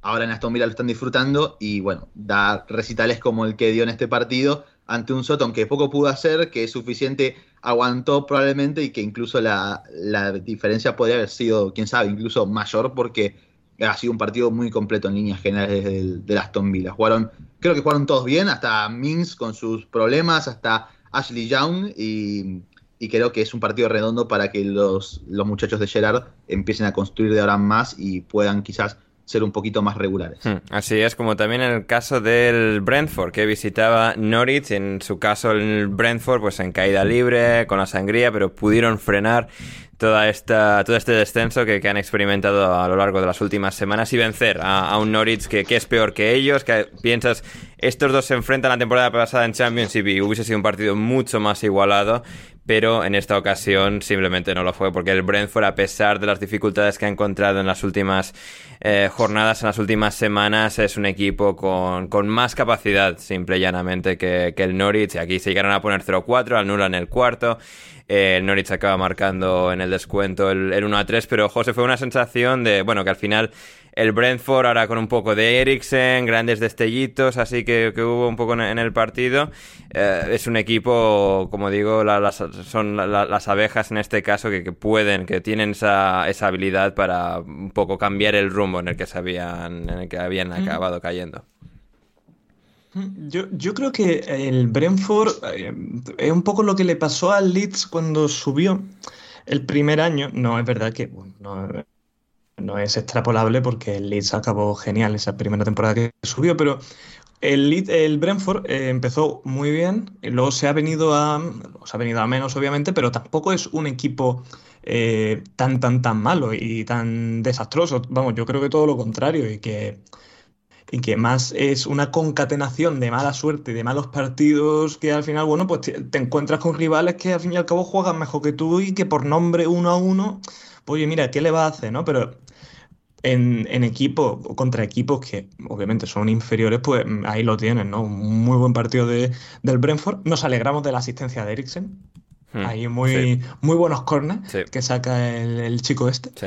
Y, y bueno, y que el Norwich, pues nada, nah, pues Norwich, eh, que yo dije, ah, bueno, pues han ganado unos partiditos, tal, podemos, puede estar ahí, ah, toma por saco, o sea, a volver otra vez a, a Championship para luego eh, volver a subir el año que viene. Y, y, ya está muy buen partido de Iván Tony. Sí. Eh, lo echábamos de menos. Este señor que antes marcaba goles, eh, se ha vuelto a acordar de que marca goles. Batió el récord y... de, goles en, en Championship, uh -huh. desde que Championship se denomina Championship, desde el año 2003. Batió el récord de mayor número de goles en una temporada, que subsiguientemente ha batido Mitrovic este año. Y este, no, estuvo muy bien volver a ver a Tony bien. Uh -huh. ¿Y el League One no lo, no lo superó también? Puede ser que o... también, puede ser que también. Ahora esto se me escapa, pero, uh, pero sí, la verdad. Pues, puede, sí. puede, ser un titulazo, ¿eh? Sí. O sea, no muchos jugadores pueden. Pichichi fue esa temporada, 100% con el Peterborough, creo. Uh -huh. Sí. Eh, tú imagínate un jugador, Pichichi, en, en, League One, Championship y Premier. Aunque claro, este último pues, está bastante más complicado. Sí, este año, por lo menos, eh... en Premier parece que no, no lo logrará. No, el, el récord lo tienen compartido eh, Sam Baldock, Will Grigg y James Bogan. ¿Os acordáis de Bogan, el, sí. el canterano del Everton? Del Everton. Que... Eso es en League One, ¿no? Me estás diciendo. Eso es en League One, sí. sí, sí con 24 goles en una temporada. Sí, vale, vale, bien, bien, bien. No, no, ahí Rafa al quite, atento a, a los datos de mierda sobre la tercera división del fútbol inglés. Ojo, es, es, es, es, que son tres, son tres jugadores de AUPA. Sí, ¿eh? o sea, sí, Sam Baldock, que me acuerdo de con el West Ham en Champions. El West Ham en Champions, sí. Will, Will Grigg, que es, pues bueno, pues otra. Tuvo su año de gloria. Otro jugador eh, tuvo su año de gloria. Eh, y tuvo su momento de gloria en el documental del Sunderland cuando se calentó el dueño y quiso pagar la hostia de pasta por él. Sí. Y James Bogan, que yo creo que cuando salió en. Es que no me quiero equivocar, el año 2008, 2009. No, no, más, no, más 2000. 6, 7, o sea, salieron no, 2006. no Es muchísimo. como el siguiente a Rooney, Sí, ¿no? era el siguiente a Rooney, eso te iba a decir, sí, sí, sí. Y Es tenía buena pinta al principio. Rooney, que pero- claro, es en plan de... Hmm. Es en plan de, ala, tienen otro Rooney. Es un poco más oscurito de piel, pero es, es parecido. Y, y no. Hmm. En- Que- Porque la, yo- trayectoria, la, la trayectoria de James Vaughan es, es horrible. No, ¿no? sí, sí, o sea, vamos, o sea, la casa encantada. ¿no? La casa de los horrores, porque madre mía. Eh, está por ahí el Bury, está por ahí el Tranmere, uf, una, una cosa loquísima. El Sunderland también estaba ahí metido. El, el Sunderland, el Bradford, sí. Sí, sí, sí. Eh, en todo caso, el Portsmouth. el Portsmouth también. en- Puta madre. ya ves. Vaya basura. En todo caso, nos quedan dos partidos de Premier League. Wolverhampton 0, Crystal Palace 2, uno de ellos. Un Crystal Palace, bueno, que fue eh, también mejor que, que el Wolverhampton. Un Wolverhampton que en la primera parte, que es cuando encajan lo- los dos goles, y al final en la segunda parte no terminan de ser capaces de, de recuperar la, la ventaja perdida. em, el, el Crystal Palace en es- creo que demostró ser un equipo que estaba ejecutando mejor. Un, un Wolverhampton que simplemente salió muy atolondrado, demasiado caótico. No, no terminó de, de saber lo que quería hacer, creo, como al menos no ser capaz de, de ejecutar el plan. Salieron muy desinspirados, me dio la sensación.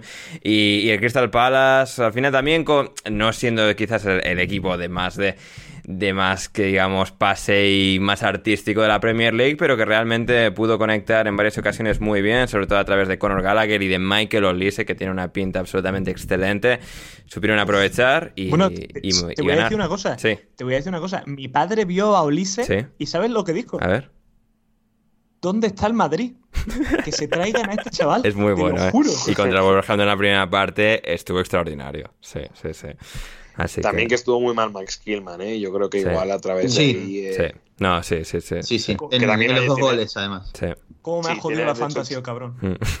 Tiene derecho el chaval a tener un mal partido, porque yo creo que, que está rindiendo a un nivel pues muy por encima de lo esperado. Sí, Entonces, pues bueno, eh, que tenga un día malo, pues chico, pues todos tenemos un día malo. efectivamente, efectivamente. Ojo, y lo de Matet, y lo de Mateta, la rachita de Mateta últimamente. Sí, Mateta que- ¿qué os Sí, parece? no lo puedo creer.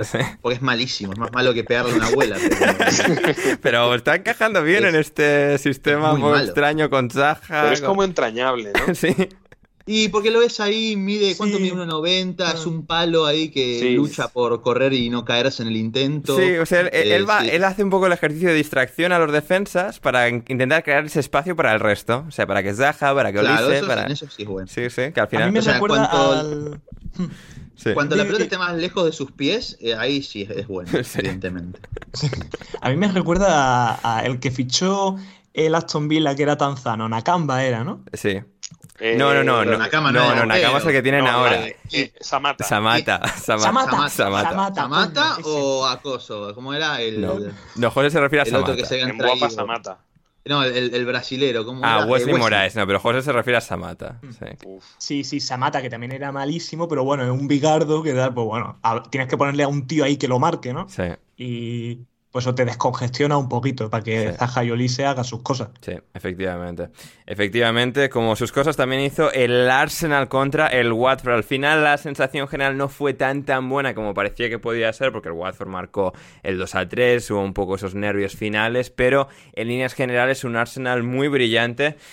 José, y, y la verdad es que mola verlo, ¿no? Porque la verdad es que la sensación entre la afición y en todo lo que envuelve al club ahora mismo, tras la marcha de Aubameyang y con todas estas jóvenes grandes estrellas, eh, Saka, Odegar especialmente estos dos, eh, Cesc Fábregas mismamente reseñaba en Twitter que o sea, son el presente y el futuro del Arsenal, dos jugadores de un enorme talento, como decía Fábregas, y, y la verdad es que mola ver a, a un, un proyecto que le ha costado, que ha tenido sus momentos de no arrancar, de no arrancar, y que parece que finalmente está llegando al punto al que quiere llegar, y en ese sentido mola mucho observarlo. Y esperemos que no lleguen a ese punto.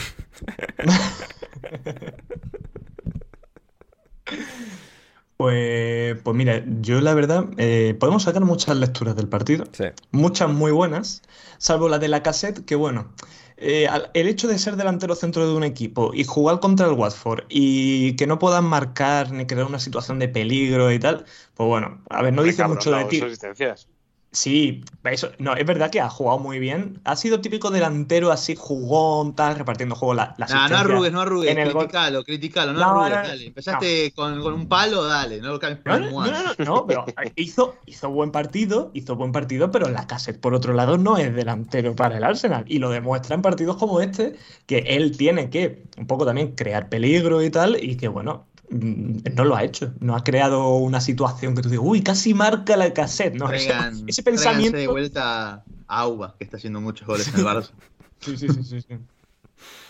Eh, y bueno, eso que el Arsenal, el Arsenal muy bien. El que sí jugó muy bien fue Odegaard. O sea, qué bueno es el cabrón. Cuando juega de media punta es espectacular, la verdad. Qué, qué pedazo de jugador, macho. Si tan solo, si tan solo en el Real Madrid, ¿no? Impresionante. Es que Real Madrid no pueden jugar media punta, Gonzalo. O sea, Es como el Barça. El, el 4-3-3. Ahí, ahí está, ahí está Asensio jugando de extremo. Exacto, exacto. Eh, pero mira, si jugado bien hasta Cedric y Soares. O sea, con eso te lo digo todo. Lo bien que jugó el Arsenal, si jugó bien hasta Cedric. Sí. Y, y bueno, pues goles de Saka, de Martinelli y de Odegaard, así que redondo el partido. Eh, Enketia, que incluso dio un palo al final. Así que muy bien. Es verdad que un partido contra el Watford, pues dice, a ver, es que es lo que tienes que hacer. A esta gente le tienes que pintar la cara, que está jugando contra Kachkar, Samir y Camara. ¿sabes? En plan, que Camara, que Camara no, no me resulta malo del todo. En plan, el tío No, hace no cosas. y, o sea, es el más salvable de ahí. Kiko Femenía también hizo muy buen partido, pero claro, Kachkar y Samir, tío. Joder, macho. Y luego Samir, que como comenté el otro día con Héctor, es un chaval brasileño. O sea, imagínate. Sí que... ¿Quién? No, Samir. Samir es brasileño. O sea, no... Samir. Sí, no pensarías Claro. porque Samir no, no, no sé, no es Joao como nombre, no piensas Brasil, Claro. pero... pero Claro, Samir Igual, es Samir Caetano de Souza Santos. sí. igual lo, lo preocupante de este. Gonzalo. Sí, no, dale, dale, dale, Rafa. No, no, solo iba a decir que para mí es top 3 peores centrales que he visto en la. Y mira que hemos visto malos, ¿eh? Mira que hay, claro, sí, sí. Lo que- bueno, hablando de centrales, iba a decir que la única duda a mí que me puede llegar a dejar es lo fácil que le han hecho goles al Arsenal en, en este partido. Cierto que uno es, es un, es un golazo de otro partido de- del Cucho, pero después en el gol de, de Sissoko es un buen gol, la baja bien, increíblemente. Eh, Sissoko con el tacto necesario para bajar la pelota entre dos centrales, pero la reacción de White y de Magalaes es, es un poquito un poquito como de dejarse estar en, por cómo venía el partido. Pero bueno, tampoco creo que va a ser el pan de cada día con ellos dos. Bueno, eh, gol de Sissoko, gol de Sissoko que yo no he podido ver porque yo estaba viendo el Arsenal en mi casa y me dice mi padre, José, eh, ¿puedes poner el Barça, por favor, que este partido ya, ya está ganado? Entonces tuve que quitar el, el Arsenal para poner el Barça como robaba el Elche y, y no pude, y no pude ¿Qué? ver- Para, para, para, para, para, José, José, José. ¿El, el Barça? ¿El Barça de Xavi robando para ganar un partido? No, no puede Pero ser. si no, no una novedad. cosa desde que llegó. ¿Cómo? ¿Cómo? ¿Qué? En- para- el equipo, que el equipo de los valores. Pensé que era el equipo que mejor está jugando en el mundo, que va a ganar la Europa League ante los rivales más duros y difíciles. Ya ves, ya ves. Bueno, y que este año la Europa League es una mejor competición que la Champions, ya lo dice todo, todo Dios. ta- también, bueno, a ver, le han dejado afuera a el segundo de la Serie A. Las cosas como son. Hombre. Bueno, ya tienen que jugar contra el todopoderoso Galatasaray, ¿eh? Duodécimo de la muy competida Superliga turca. Lo de Galatasaray este año. está es- duodécimo. Sí, sí, sí. es- Bueno, Sí, ya, el, el miércoles vamos a poder hablar de- del Barça. Ah, no, que juega jueves. Perdón. Eh, la costumbre. Madre mía. Bueno, voy a terminar. voy a- déjame terminar la historia. Sí. Que, total, que el gol de Moussa Sissoko no lo he podido ver. Y claro, me he enterado de que el partido había quedado 3-2 y voy a verlo. eh, el, el resumen en YouTube, en nuestra plataforma de confianza que nos ofrece los partidos de Premier League, los resúmenes en YouTube y que lo han cortado en el minuto 80. Y que el gol de Sissoko a las 9 y media, hora española, del domingo 6, no está el gol de Sissoko en el resumen de YouTube de, del partido. Entonces, Eso- bueno, sí. Por, Si por Gonzalo dice- al si resumen Gonzalo de dice los árabes. Claro, es que luego dicen, no, es que eh, hay que ser, hay que salvar, hay que salvar al fútbol, al fin y al cabo, y ser una persona honorable, pero claro, si aquí tú te estás dejando los dineros y no puedes ver el golito de Sissoko, pues bueno, eh, es lo que hay. Claro, Eh, yo, total, yo me he anticipado a eso, José, y yo me he gastado el dinero en una VPN para no contratar la compañía esa que transmite la Ojo. Premier en España. y eh, mantener mis suscripciones que ya traigo del otro lado del Atlántico y para adelante. ¡Ojo! Sí, sí, sí, sí. Ah, claro, pero tú, eso, eso ya es de profesional. Claro. O sea, Efectivamente. eh, Profesional claro. de la delincuencia. No, Rafa, o sea, esto no una expreso En Rusia por menos de eso te llevan ahora al talego, ¿eh? Ya, bueno, pero afortunadamente pues no, no estamos en, en Rusia. Eh, que, O po- desafortunadamente. podemos seguir acu- acudiendo a cajeros, sigue habiendo dinero, o lo que sea. Pues. Pero sí, sí, sí, en todo caso, esa... Bueno, como, como última, como última lectura de- del Arsenal, eh, yo me voy a acostar cuarto en Liga, lo cual hacía mucho tiempo que no lo hacía, y que mm, el Arsenal, que tiene muchísimos menos partidos que el resto, bueno, muchísimos, tres menos que el United y que el West Ham, y, y el Tottenham lo tenemos a cinco puntos a igualdad de partidos, y tú dices, bueno, los partidos aplazados son contra el Tottenham y el Chelsea. Pero tú me estás diciendo que a este Chelsea el Arsenal no le puede plantar cara. Ojito, que yo veo, yo no sé si soy muy optimista, pero yo creo que el Arsenal le puede competir ese Dios. tercer puesto sí, al Chelsea, sí, ¿eh? sí, sí, sí, sí, está bien. No, no, Gonzalo, no, no. Sí, sí, sí, sí, sí, sí. ¿Tú- tú No, no lo crees? pará, no, no, no, no, no, no, no, no. Estás hablando como si, no, a este Chelsea, como si fuera un mal Chelsea, que va a tres victorias seguidas en, en Premier a, a lo tonto, ¿eh? Y que ya definió el partido en Champions, está bien, ante su rival, pero que al Liverpool lo, lo forzó a ir hasta penales, cuando el Arsenal contra el Liverpool dio vergüenza ajena, por favor, José. Pero, pero eso es ahora porque habéis dado cuenta de que el delantero bueno que tenéis no es delantero. O sea, si vosotros jugáis sin delantero, Sin Lukaku, no, no, sin, no, no, Claro. sin Lukaku. claro, claro, claro. Claro, claro. La clave del Chelsea es no jugar con un delantero de verdad. A ver, igual convengamos que cuando jugó Lukaku se los devoró enteros a White y a, y a Magaláes, así que. o a- no, a Pablo María era, así que bueno, tampoco va a cambiar mucho la ecuación. Eh, a eso me los meriendo yo ahora con. Ah, ah, apostemos algo, si no. Jo- José, apostemos algo. Venga. Jo- José, Que- José, que que, venga. José que ya tiene una apuesta abierta de que si el Manchester United llega a la final de la Champions, creo que era llegar a la final, em, Sí. tenía que bañarse desnudo en una fuente de Málaga y Chris... Desnudo. No, no, desnudo no. Sí, ¿no? No, no, pero, Sí, pero sí, yo creo sí, que sí, eso- sí. es una oportunidad para, para, para hacer que la, la gente pueda decidir qué quieren que apostemos. Sí, está bien, está bien, pero Vale, sí, lo vale, de que si el United llega a la final de Champions, José se tiene que bañar desnudo en una fuente de Málaga y Cristian, Rafa y yo vamos a grabarlo. Así que... Muy bien, me parece bien. Vale. Bueno, partido Chelsea, Chelsea, Chelsea Arsenal. Eh, La gente de Discord, porque si quieren, si quieren, Sí. digamos, eh, ser parte de Sí, esto, partici- está- Si no estás en. Discord, no, no existís. Entiendan eso, muchachos. Así que vengan, vengan los dólares, por favor. Oye, Además, ¿cuánto es oye, ese Monday. eurito. Sí, Tías Monday.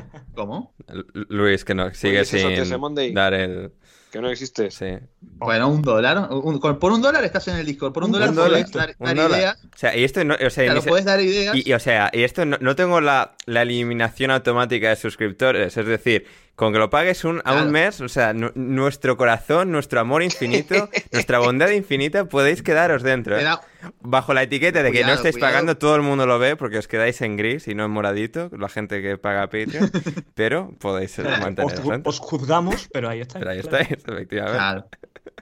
Sí, sí, eh, pero bueno, eso, den al- a, la gente de, de- de Patreon, a los que están en Discord, Sí. den ideas sobre qué quieren que apostemos. A ver, eh, pueden ser desde una canción hasta, no sé, cualquier cosa que se les ocurra.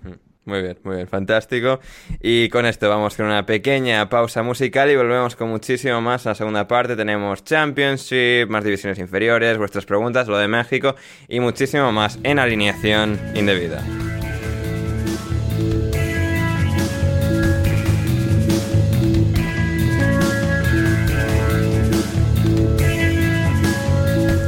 Y estamos de vuelta en Alineación Indebida, vuestro podcast eh, futbolístico variado favorito de fútbol, de variedades, de, de humor y de mucha diversión, mucha diversión como la que hubo en Championship Rafa este fin de semana en Deepdale, concretamente en Preston, que hubo victoria del Preston contra el Bournemouth. Pues efectivamente, mister. Es que al final el, el todopoderoso Bournemouth, eh, que cuando en su día llegaba invencible, el único equipo capaz de plantarle cara y derrotarle fue el, fue el Preston, y ahora en la, vuelta ha pasado lo mismo. Un partido que, que domin- dominó, no es por mm, querer meterle yo ningún gol a la audiencia, dominó claramente el, el Preston y pese a que se adelantó eh, el Bournemouth con un gol de Jamal Lowe en un error un poco defensivo y también de, de Iversen, pues posteriormente venía el partido antes de un par de ocasiones claras del Preston, de Ched Evans y de, y de Cameron Archer, pero bueno, justo después del gol empata muy rápido el Preston con un gol de Cameron Archer, que bueno, pues el chico este del, del Vila, que la verdad que se está, se está saliendo. en- Oye, en nombre, Preston, lleva- nombre, nombre de puto amo, ¿no? Cameron Archer. Nombre de puto amo. Nombre de puto amo. Es un poco como el de los. em, no lo diré, como el de los. ¿Cómo se llama esto? De los gorgonitas. eh, ¿Cómo se llama la película esta de los, de los juguetes que se peleaban? Los juguetes que se pelean. Hostia, estoy, estoy, estoy perdidísimo ahora mismo, ¿eh? Toy No, no, joder. Toy eh, Story, me cago en la puta. ¿no? No, No, no, no, no, no, no, no. no. juguetes. Que eran pequeños guerreros, se llama en español. Ah, Ah, uf, me quieres sonar. me cago en la puta. A ver, pequeños guerreros en español. Vamos a ver. Pequeños guerreros película. A ver qué nos dice Google. Ah, ah, Es que en, muy- en español era pequeños guerreros, tío. a ver, vamos. Small Soldiers. No. No, no, no. Pequeños guerreros. sí, Ah, claro. sí, vale, sí, sí, sí, vale. Ya, ya veo. a la- Small a- Soldiers, pero A ver, a ver, a ver qué era en inglés. O sea, ya veo a lo que Rafa se refiere, que no tenía ni idea. es que además yo creo que un- el, personaje se llamaba. Ah, sí, no es Small Soldiers, sí, sí. Pequeños soldados, sí, sí. Pero, pero ¿cómo, ¿cómo hilas esto con el. Porque con uno el se llamaba algo Archer. A ver, Ah, vale. a ver, vamos a ver. Un soldado se llamaba algo Archer. Ah, Creo, ¿eh? Igual me lo estoy, igual me lo estoy inventando. Ojo, ojo que igual la invención de Rafa en las gaunas. Hay invención de Rafa. Invent. No hay ninguno. Archer. Pero bueno. Confirmamos Pero hay un montón de a- Abernazi. eh, Aber, Abernathy. Aber- Abernathy. No sé, uff. Cuidado. Hay, hay, hay una. N-A-T-H-Y ahí al final. Uy, muy chunguita, ¿eh? Así que sí, sí, sí. Eh, pero bueno, en todo caso, que el Preston Bueno, de pues puta a- madre a- con Cameron Archer de puta el- madre, Rafa.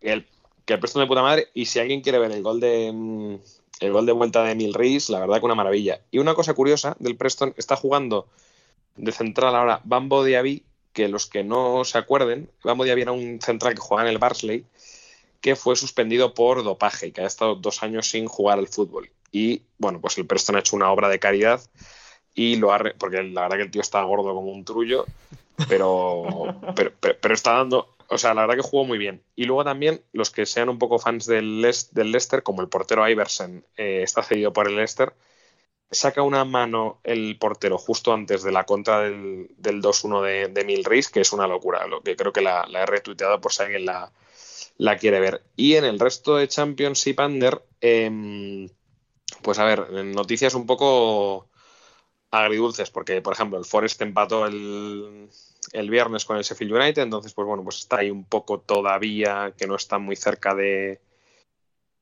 O sea, son ya tres puntos con el, con el, con el Middlesbrough. También tenemos que ganó el ganó el Huddersfield al, al Peterborough, que este la verdad que es un partido de Marcelo Bielsa, Carlos eso- Corberán llevando al Huddersfield a la segunda posición de Claro, Championship. el Huddersfield está cerca ahora del, de mantenerse bastante bien para el ascenso, pero por otro lado, el Peterborough del, del hijo de, de Ferguson, pues huele mucho a, a volver al League One. Mm. Eh, Bueno, que el hijo de Ferguson se, ha pirado ya, o sea, que era su cuarta etapa en Peterborough, se ha, ido, se ha ido de nuevo y cuando estén en League One volverá y ascenderán y luego se irá. Efectivamente, Sí. luego volverá a subir, Sí, lo volverá sí. a dejar. Y bueno, es, es, es una pena, porque bueno, yo creo que es, que es buen entrenador, pero nunca le dan más nunca le dan más oportunidades. Bueno, se la dieron en Preston Em, después de haberlo hecho bien en Peterborough como hace 10 años y también le echaron Sí, porque lo hizo sí, muy pero mal. Eso fue cuando se fue al League One, el Preston, sí, Sí. sí, sí, sí, sí. Nada, horrible. Hmm. Eh, luego, pues ganó el Fulham para no, para no variar al, al Blackburn Rovers, ganó el Birmingham en, en Bristol, el Derby con un muy buen gol de Ravel Morrison, que el que no lo haya visto, eh, bueno, es imposible no haberlo visto porque mm, está rolando en Twitter, pues como cuando se ponen de moda ciertas cosas que no haces más que verlas. Eh, entonces, bueno, pues el Barley de, de polla al Sunny, pues la verdad que huele bastante también a, a One. Eh, antes os metíais con el West Brom, pero el West Brom mm, sí que ha sido capaz de ganar al Super Hull City de Sotar, de Sotar Velatse. que Y, con, y esa victoria igual no descienden, porque Rafa, o sea, el, el West Brom lleva toda- casi toda la temporada ahí tercero, cuarto ahí, que si el ascenso, el ascenso está decimotercero. Sí, hombre, está por debajo del Preston. Sí, imagínate cómo está la cosa. ¿eh? Está justo por debajo del Preston. O sea, que imaginar, imaginar lo bien que va el West Brom. Sí. Que fíjate, ¿no? Que antes, del, antes de vacaciones de Navidad yo me acuerdo que decían, no, es que si, como en Navidad traigamos un delantero bueno, esto se acaba. Entonces mandaron fuera a, mm, a Jordan Hugin Sí. y, y, claro, trajeron a Andy Carroll. Claro. Entonces, pues por lo que sea, eh, pues bueno, pues el, el equipo se ha hundido. Hmm. Luego, pues el Middlesbrough ganó al, al Luton, que era pues un partido que puede ser bastante importante por el quinto o sexto puesto de, del playoff, que ahora mismo antes lo ocupaba el Luton antes de esta jornada y ahora lo tiene el Middlesbrough. Semana un poco a ciega para el Luton después de haber perdido en Chelsea y, y en Middlesbrough el Cardiff le ganó al Queen's Park Ranger, que también pues no se complica, pero bueno, pues sabemos que aquí en Championship pues pierdes un par de partidos y, y te caes de la zona de, de playoff, aunque ahora el Queen's Park Rangers sigue quinto con 56. Pero bueno, que era una jornada como ha pinchado el Sheffield, ha pinchado el Luton y había pinchado... mm, Mucha gente, Rafa, mucha no gente. lo diré. El Sheffield United, pues también pues, le, le podía haber venido bien para sentarse. También ganó el Millwall al Reading, que el Reading, la verdad que desde que echó a, a Belko Paunovic, echó a Belko Paunovic después de ganar al Preston 3-2 Sí. y desde entonces solo han palmado. Sí, O con sea, Paul que que, hablamos de Paul Ince la semana pasada y a mí se me había olvidado que está Tom Ince, creo que cedido ahí por el Stoke, el hijo. Sí, está Y, y Sí. creo que, o sea, y Sí, pusieron a sí, Paul sí. Ince en plan de, hicieron, o sea, creo que, no sé si es eh, algún tipo de bulo o qué, pero como que preguntaron a los jugadores, no sé, en plan algún nombre para entrenador y claro, salió los Paul Ince en plan, no sé, una cosa como muy rara, pero bueno, el Reading es lo que Y es. dijo uno, pues papá, papá, Sí. y para adelante. A pesar de que Y papá llevase la hostia de años sin entrenar, así que eh, veremos Es que cómo va el huevo, ¿no? Preston. Llevaba 5 Ah, o el 6 años sin Reading. entrenar. ¿Cómo? Que llevaba 5 o 6 años sin Sí, entrenar. sí, ¿no? por eso sí, sí, estaba, estaba ahí paradito, pero bueno, ahí, ahí está de nuevo. En todo caso, eso... Y luego ya es- por último, sí. pues el, el Blackpool le ganó al Stoke y el Swansea al Coventry. Muy bien. Y ya con eso, pues Ya va- es- sí. con eso tenemos Champions. Así es, así es. Y rápidamente, bueno, eh, League One, League Two, solo, bueno, por ver cómo le va al, a- a- al, al Sunderland en League One, que bueno, Charlie Johnson, ahora han puesto al ex entrenador del Preston. North End, Alex Neil. Em, el Sunderland ahora mismo va séptimo en League One, después de que este fin de semana, vamos a ver si cargan los resultados de esta jornada. Palmaron con el con el MK Dons, no, eso fue el Rotherham. Se fue el Eh, Rotherham. El Sunderland empató a cero en campo del Charlton Athletic, así que muy bien el Sunderland ahí. Y el Rotherham va líder, el Wigan va segundo, el MK Dons va tercero, el Oxford va cuarto, el Wycombe va quinto, el Sheffield Wednesday va sexto, el Sunderland va séptimo, y luego está el Plymouth, el Ipswich, el Portsmouth, el Bolton. Eh, sí, eh, todos estos, muchos de estos favoritos hay que si Wycombe, Sheffield Wednesday, Sunderland, Ipswich, Portsmouth perdiendo un poco de gas. Y sí, el Sunderland esto que iba, que iba bien, iba tercero y tal, pero se comió un 6-0 en Bolton, echaron Ah, al el- entrenador. El Wicom y- no tiene que ser favorito de acá, ¿eh? El, el Wicom no tiene que ser favorito. De este- Bueno, a ver, eh, Gonzalo, nosotros amamos al Wicom por ser el equipo de Duncan Alexander. Yo no sé qué más, porque es a qué se le conoce al Wicom, ni me interesa por qué se le conoce en España, pero. eh, pero Bueno, por aquí en Febua, tío. mm, Ah, es verdad, sí, sí, creo que por nada más. Nah, pero no, no, no sé quién es ese hombre. Yo solo sé quién es Duncan Alexander y que es aficionado del Wicom Wanderers. Eh, eso es League One y luego League Two. Rafa, el Bradford, que lo tienes por ahí a mano, por casualidad. El Bradford de Mark Hughes. eh, sí, espera, creo que El Bradford perdió contra el. Swindon. El Swindon, Contra el Swindon sí. Town 1-2. sí, Sí. efectivamente. Sí, pues ahí está. Así que el Bradford en mu- muy buena racha, cinco derrotas además- consecutivas. Sí. Ahí sí. Le, le remontaron y perdieron en el 96, o Buah, sea que buah. mal asunto. Todo mal, todo mal, todo Todo mal. mal, ¿eh? O sea, imagínate que llega Mark Hughes Sí, y desciende con el Bradford a quinta división. ¿eh? Ma- Mark Hughes que no había entrenado en toda su carrera fuera de la Premier League. Había entrenado originalmente la selección galesa y luego toda su carrera en Premier, ahora en cuarta división. Ahí estancado a la mitad y veremos que ese estancamiento no acaba repercutiendo en un Y descenso. cuidado que se nos vienen los putos veganos para arriba, ¿eh? Es verdad. Están líderes del ¿eh? Two. Eh, pero bueno, llevan Sí, cinco sí. partidos Es que- sin es que- ganar, es que igual se caen un poco. Llevaban ocho puntos de ventaja. Va a ser interesante. Será, será cuestión de, de prenderle fuego el, el estadio de Es madera verdad, con sí. un fósforo.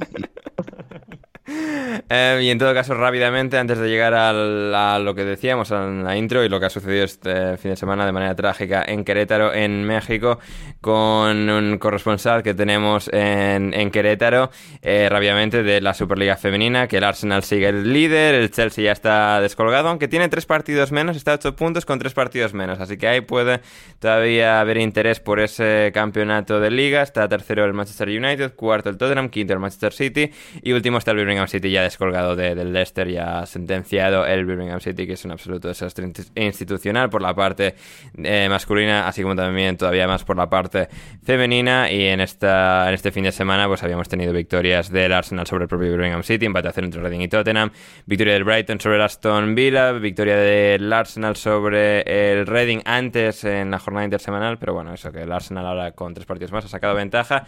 Y ya sí que sí, antes de las preguntas nos vamos con un suceso que, bueno, no es eh, excesivamente agradable por em, razones obvias, por razones obvias, pero hemos querido contactar aún así, eh, porque nos parecía importante, con Quique Quintanar, suscriptor del programa, fiel oyente del programa, que es de Querétaro, que ha estado viviendo eh, la situación en las últimas 24 horas en la ciudad, porque ha sido pues algo absolutamente horrorífico, inesperado, pero que, ha sucedido. Quique Quintanar, ¿cómo estás? Hola, hola, ¿qué tal? Buenas tardes aquí, noches por allá. Efectivamente. Antes era también las tardes para mí, Kike, y lo disfrutaba mucho más. sí, la editada está un poquito más, más agradable. No, pero tenemos a, que aquí, aquí con nosotros, no en las mejores circunstancias, pero bueno, también se quedará a las preguntas con nosotros que nos han enviado varias eh, para él. Eh, Quique, no sé ni, por dónde empezar, todavía es todo muy confuso, las, las, diferentes informaciones, eh, rumores, la, la, confusión general, eh, como decía, de que, ha generado todo este suceso. Al principio se habían reportado, creo que eran como 17 muertes, luego el número se había elevado más. Eh, las últimas informaciones que han llegado hasta Sky Sports en este caso eran de 22 heridos graves. Em, hay gente negando que haya habido eh, ninguna muerte, lo cual también eh, parece que se está contrastando como una completa y absoluta mentira. No sé, Kike, ¿por dónde te eh, crees, por dónde crees que habría que, empezar a, analizar, a diseccionar lo que ha sido esto? Pues es complicado, la verdad. Obviamente se manejan informaciones de todo tipo, los de protección civil del Estado, los que manejan la misma gente del Estado. Y lo de, bueno, varios periodistas han comentado que desde la perspectiva de ellos que estaban ahí dentro del, del partido, pues sí, lamentablemente ellos sí reportan fallecidos. Este, pues comenzamos pues, pues con la situación, la, verdad en, en, Querétaro, en la, ciudad del equipo, no es un equipo súper importante respecto a la liga, es un equipo menor con relativamente historia nueva. Y últimamente en, el torneo iba bastante mal, la verdad. No es un equipo que suele ganar ni que suele ser aspirante a, la liguilla siquiera. Creo, Kike, que por lo que más se recuerda es porque Ronaldinho jugó ahí, me parece. Exactamente, o sea, la verdad esa es, esa es la, la, parte más, más importante del club y de buena manera porque al final sí, sí aportó bastante el año que, el último año de Ronaldinho, se llega a un subcampeonato, este, se juega bien, digo, no, no había tanta ilusión porque muy desangelada la, la final en la ida se perdió 4-0, pero después se, se, vivió un buen ambiente y se celebró el subcampeonato como si fuera como si fuera una victoria. Este, pero fuera de eso, la historia del, club es más relacionada a segunda división cuando lo había aquí en México, entre esa parte de entre primera y segunda. Mm, erais, un Norwich cualquiera. Probablemente, sí, sí, no, no, tan, no tan claro como ellos de cada año, cada, que un año sí y un año no, pero sí es más este un equipo menor en, en el país.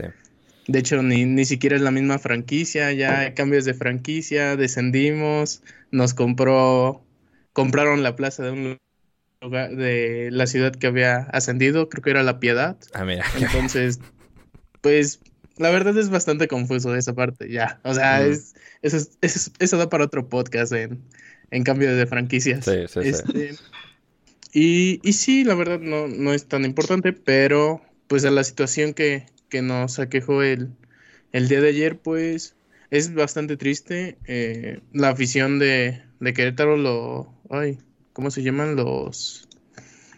Pues sí, la, la barra principal de Querétaro, los no recuerdo su nombre siquiera, no, ni, ni, ni, importancia le estoy dando ya a eso. Este, pues comentan ahí en tanto los periodistas que estaban ahí, que empezaron con riña entre ellos, la verdad no era como que explota luego, luego entre los, las aficiones, sino mismamente la área que, que le denominan para la barra, este, ya se estaban peleando entre ellos antes de comenzar los disturbios. Al minuto 60, 65, terminan este, por hacerse de palabras y con la, con la barra, porque están bastante mal planeada la, la distribución del campo. La barra de, de, Querétaro estaba al lado de la zona neutral, por así decirlo, donde van las, las familias, no, no tanto donde está la otra barra del, del equipo contrario. Y según cuentan los, los reportes de los jóvenes que ya regresaron a, Guadalajara, que es de donde es la, la, otra afición, este, primero iniciaron a, a golpear, o sea, saltaron la, la, reja, abrieron las rejas que los dividían y iniciaron a pegarle a las familias que estaban ahí, que no, pues sí, que no es como vas con toda la, la porra principal, sino vas como, como intermedio, este, y es ahí cuando la, la afición de, del equipo contrario decide meter a defenderse, por así decirlo, a los a los resto de familias, pero pues vemos en cómo terminó. Pues hay, hay bastantes videos muy, muy delicados, la verdad. Yo vi algunos que me, me tocaron ayer en la noche de, de repasón porque ni siquiera estaba al tanto del partido ni nada por el estilo. De repente me dicen, oye, pasó esto, esto y te metes a las redes sociales y, Dios mío, o sea, no, no sé si alguna vez hayan estado en alguna pelea, pero pues obviamente hay un momento en el que dices, ya, hasta aquí quedó. Y en esos videos se ve como el salvajismo es tan tremendo de que no, no, no solo es dejarte pues sí. no, pegando a gente en el suelo. O sea, sí, sí, o sea, una, absoluta barbaridad casi inimaginable. Lo ves de repente. No, y, sí, Gonzalo. Y más allá, prácticas súper super horribles de, o sea, linchando básicamente a una persona entre, entre, entre otras 10, eh, haciendo prácticas que, que, eso no lo hacen eh, hinchas normales que están peleando, que es eh, quitarles la ropa a esa gente. Sí, o sea, eh, es que lo, más impactante de esto es no pues, ha habido heridos, que ha habido pues esto, reyertas, peleas entre aficiones y tal, que haya pues Dios no lo quiera, algún fallecido, pero de repente aquí escuchas 17 fallecidos de repente en un partido no random, pero bueno, un partido de repente aleatorio, que eh, pues sí que hay, el problema, obviamente, de, de, la violencia en México, pero que es algo que, que, no es que había sucedido la semana pasada, el mes pasado, el año pasado, de repente sucede aquí y es algo pues que ha sacudido a todo el mundo del fútbol por, por, lo horrible, por, por, pues esto casi inimaginable, casi inconcebible ni, nivel de, de, barbaridad, de, absoluta locura en, entre, entre pues esta, estas barras bravas, ¿no? Eh, por llamarlos de, alguna manera, por denominarles de, alguna manera más o menos comprensible. Eh, no sé, Quique, en cuanto a lo que es el el contexto mayor en México, porque pues ha habido muchos análisis eh, al respecto de cómo digamos, esto era una cosa que no que iba a pasar tarde o temprano, pero que bueno, hay tanta, digamos, eh, inestabilidad subyacente en México, ¿no? Pues en respecto a pues toda la, todo el aspecto de, violencia extrema que vive el país en algunos de, sus sectores y, demás. No sé, ¿cómo, cómo contextualizarías esto? ¿Cómo explicarías a la audiencia más allá de que esto pues, ha sido un evento eh, absurdo en, en, su, pues esto, que no, digamos, no es, continuaba una línea de, precedentes que, que, digamos, escalasen a, lo que ha, sido este, este evento tan, trágico, pero bueno, lo, lo, que ha sido, pues lo que explica de alguna manera cómo ha sucedido esto. Pues, pues la verdad, así verlo como un evento aislado tampoco. Yo, yo lo platicaba con, con un compañero de que, que, igual le gusta bastante el fútbol mexicano y lo sigue. No es tan excluyente este evento, es muy seguido. Hace dos años, no, 2019, tres años, mismamente la porra de Querétaro en el clásico que tienen con una ciudad colindante. Lo mismo pasó a medio tiempo, este las peleas entre las porras, este, con la misma seguridad de, del estadio de, San Luis, que fue la ciudad donde, donde fue el evento anterior, exactamente de Gallos, este, y súper coordinados, o sea, mismamente los, los barristas no iban a, no iban a ver el partido, ya estaban coordinados para ir a pelear, ir a, ir a generar batalla, quitaron butacas, destruyeron las, los asientos, por así decirlo, que son concreto con pintado, delimitando tu zona de asiento, o sea, rompieron ese concreto para poder aventar piedras, este, todo ese show, entonces es, es bastante, bastante más común que, que, que digamos que, que algo excepcional. Mismamente hace unos cinco años, seis, en el clásico regio, a, los alrededores del, estadio, creo que de Monterrey, se estaban atropellando, o sea, es las imágenes de cómo estaban las marchas, porque hacen como mega peregrinaciones a los, hacia los estadios, y ves cómo se mete un coche en la nada y empieza a atropellar gente o que apuñalan, o sea, es tremendo, tremendo, o sea, no, no es algo que se venga desde hace unos cinco años, diez, es algo bastante, ya más importante y que tristemente no, se ha hecho nada. Hace 2015 también, invasión de, en un clásico en Jalisco. Eh, los aficionados del Atlas, mismamente perdiendo 4-1. Pues sí, la frustración al final hizo que los, que los aficionados invadieran la cancha reclamándole a los, a los jugadores. Se les da una sanción de, no sé, 3, 4 meses de estadio vacío se apelan y se termina reduciendo a dos, tres partidos. O sea, mismamente desde las autoridades en ese sentido no, no hay como, como que de su voz para decir, oye, tenemos este problema, vamos a solucionar. Ahorita, este, hace poquito, hace como 10, 15 minutos, se tuvieron la reunión en, en la ciudad del presidente de la liga y el gobernador y ya dieron varios comunicados entre que ya no van a ingresar barras visitantes a los estadios, el estadio de Querétaro va a estar suspendido de cualquier, cualquier situación deportiva. Lo bueno es que las, el equipo femenino no juega ahí, pero pues vamos a ver en dado caso de que lo desafilien a, Querétaro, cómo, cómo queda esa situación también con, la, con el equipo femenil. O sea, se está hablando de muchas cosas, pues es, es bastante complicado y es bastante triste.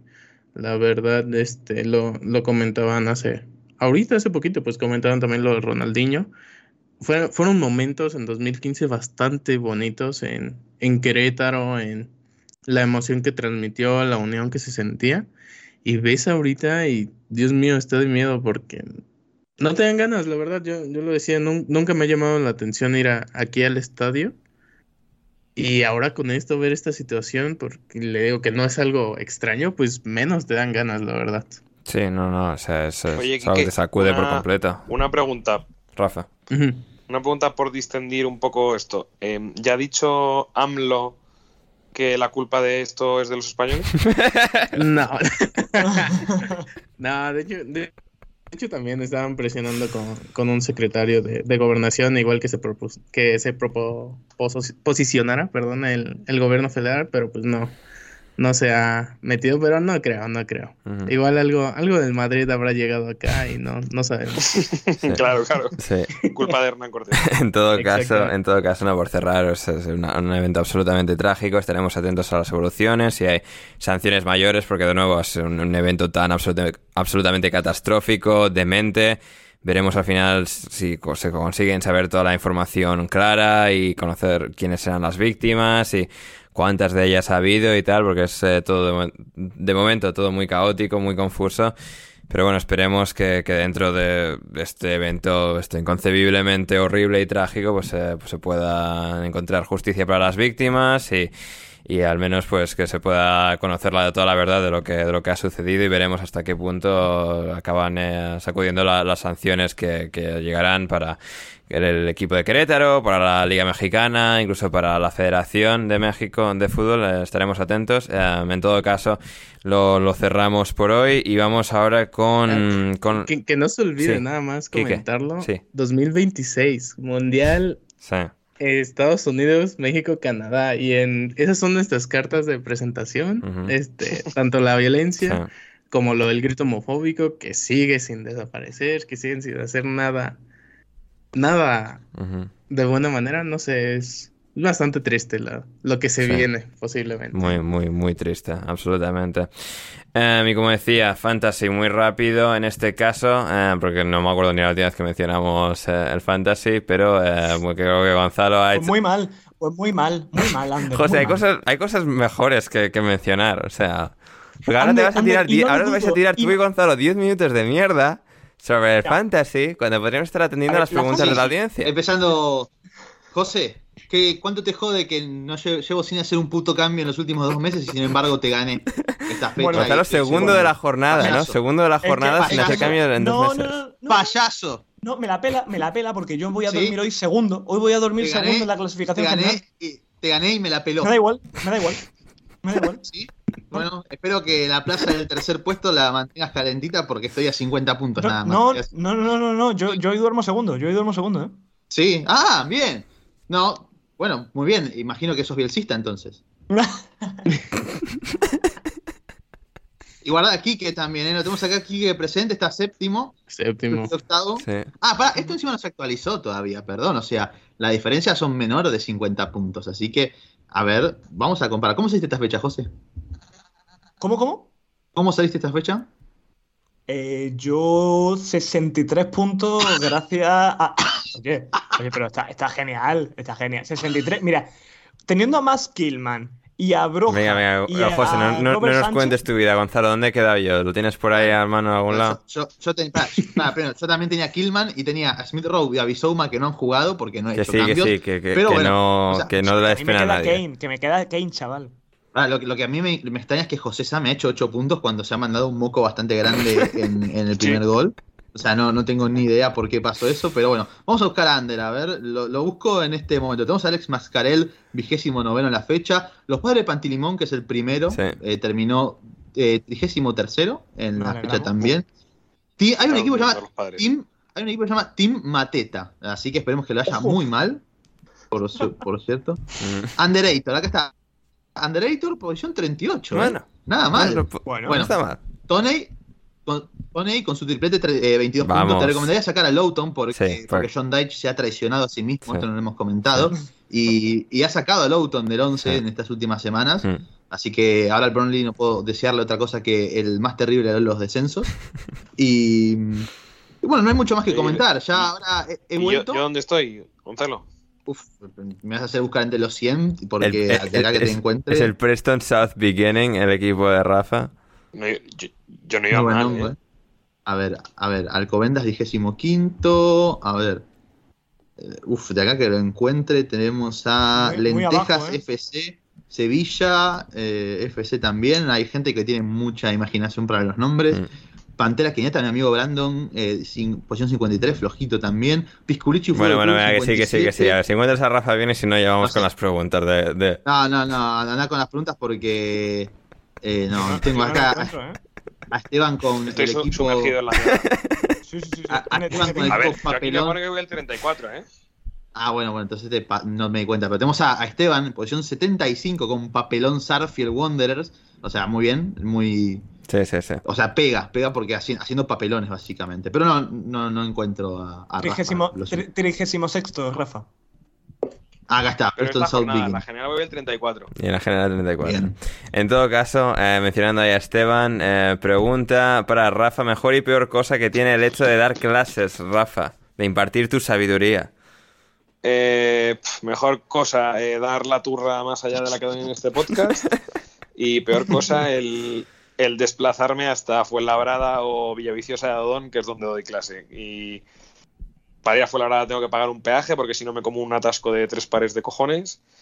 Y, y bueno, y cara, pues la gasolina está cara, está muy muy cara en España. Pero bueno, eso no es importante, ¿eh? En España los problemas son otros. En España, pues los problemas son que las estaciones de, trenes lleven nombre de mujer, que, mm, que podamos, eh, pues yo qué sé, tener mm, mil concejalías de igualdad, esos son los problemas, ¿vale? Eh, pero que la gasolina o la luz estén caras, eso al gobierno más progresista y más social de la historia, pues le toca un poco lo que es la chota.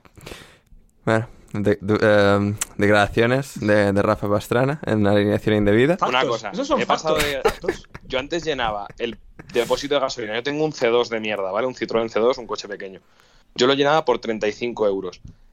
Ahora lo lleno por 60 y pico. O sea, eh, pero bueno, que no, que, que hay que estar a otras cosas. Hay que estar a las cosas importantes de verdad, que la gasolina y la luz solo suben para los ricos. Para los, pro- los pobres no, no la pagamos.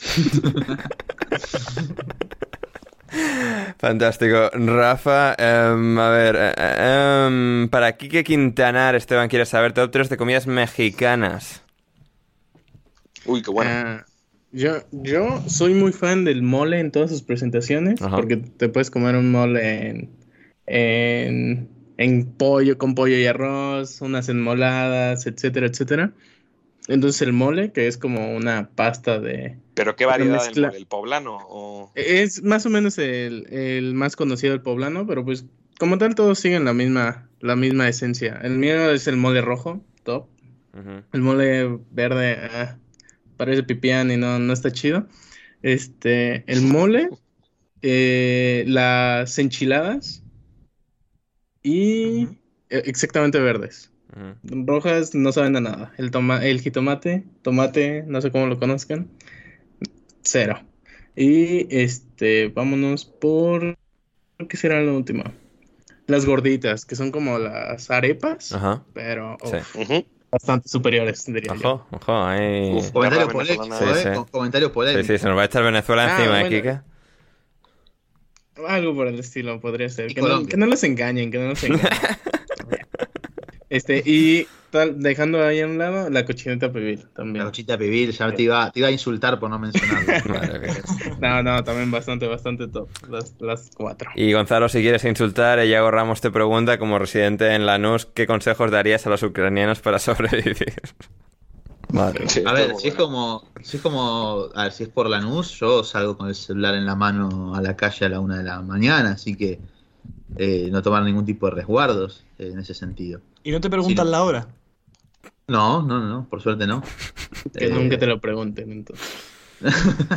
y si me preguntan, no tengo igual, por las dudas. Ay, ay, ay, ¿qué más? Mi, mo- mi móvil no da la hora. Claro, eso sí, no, no dar la hora cuando, cuando te la preguntan. eh.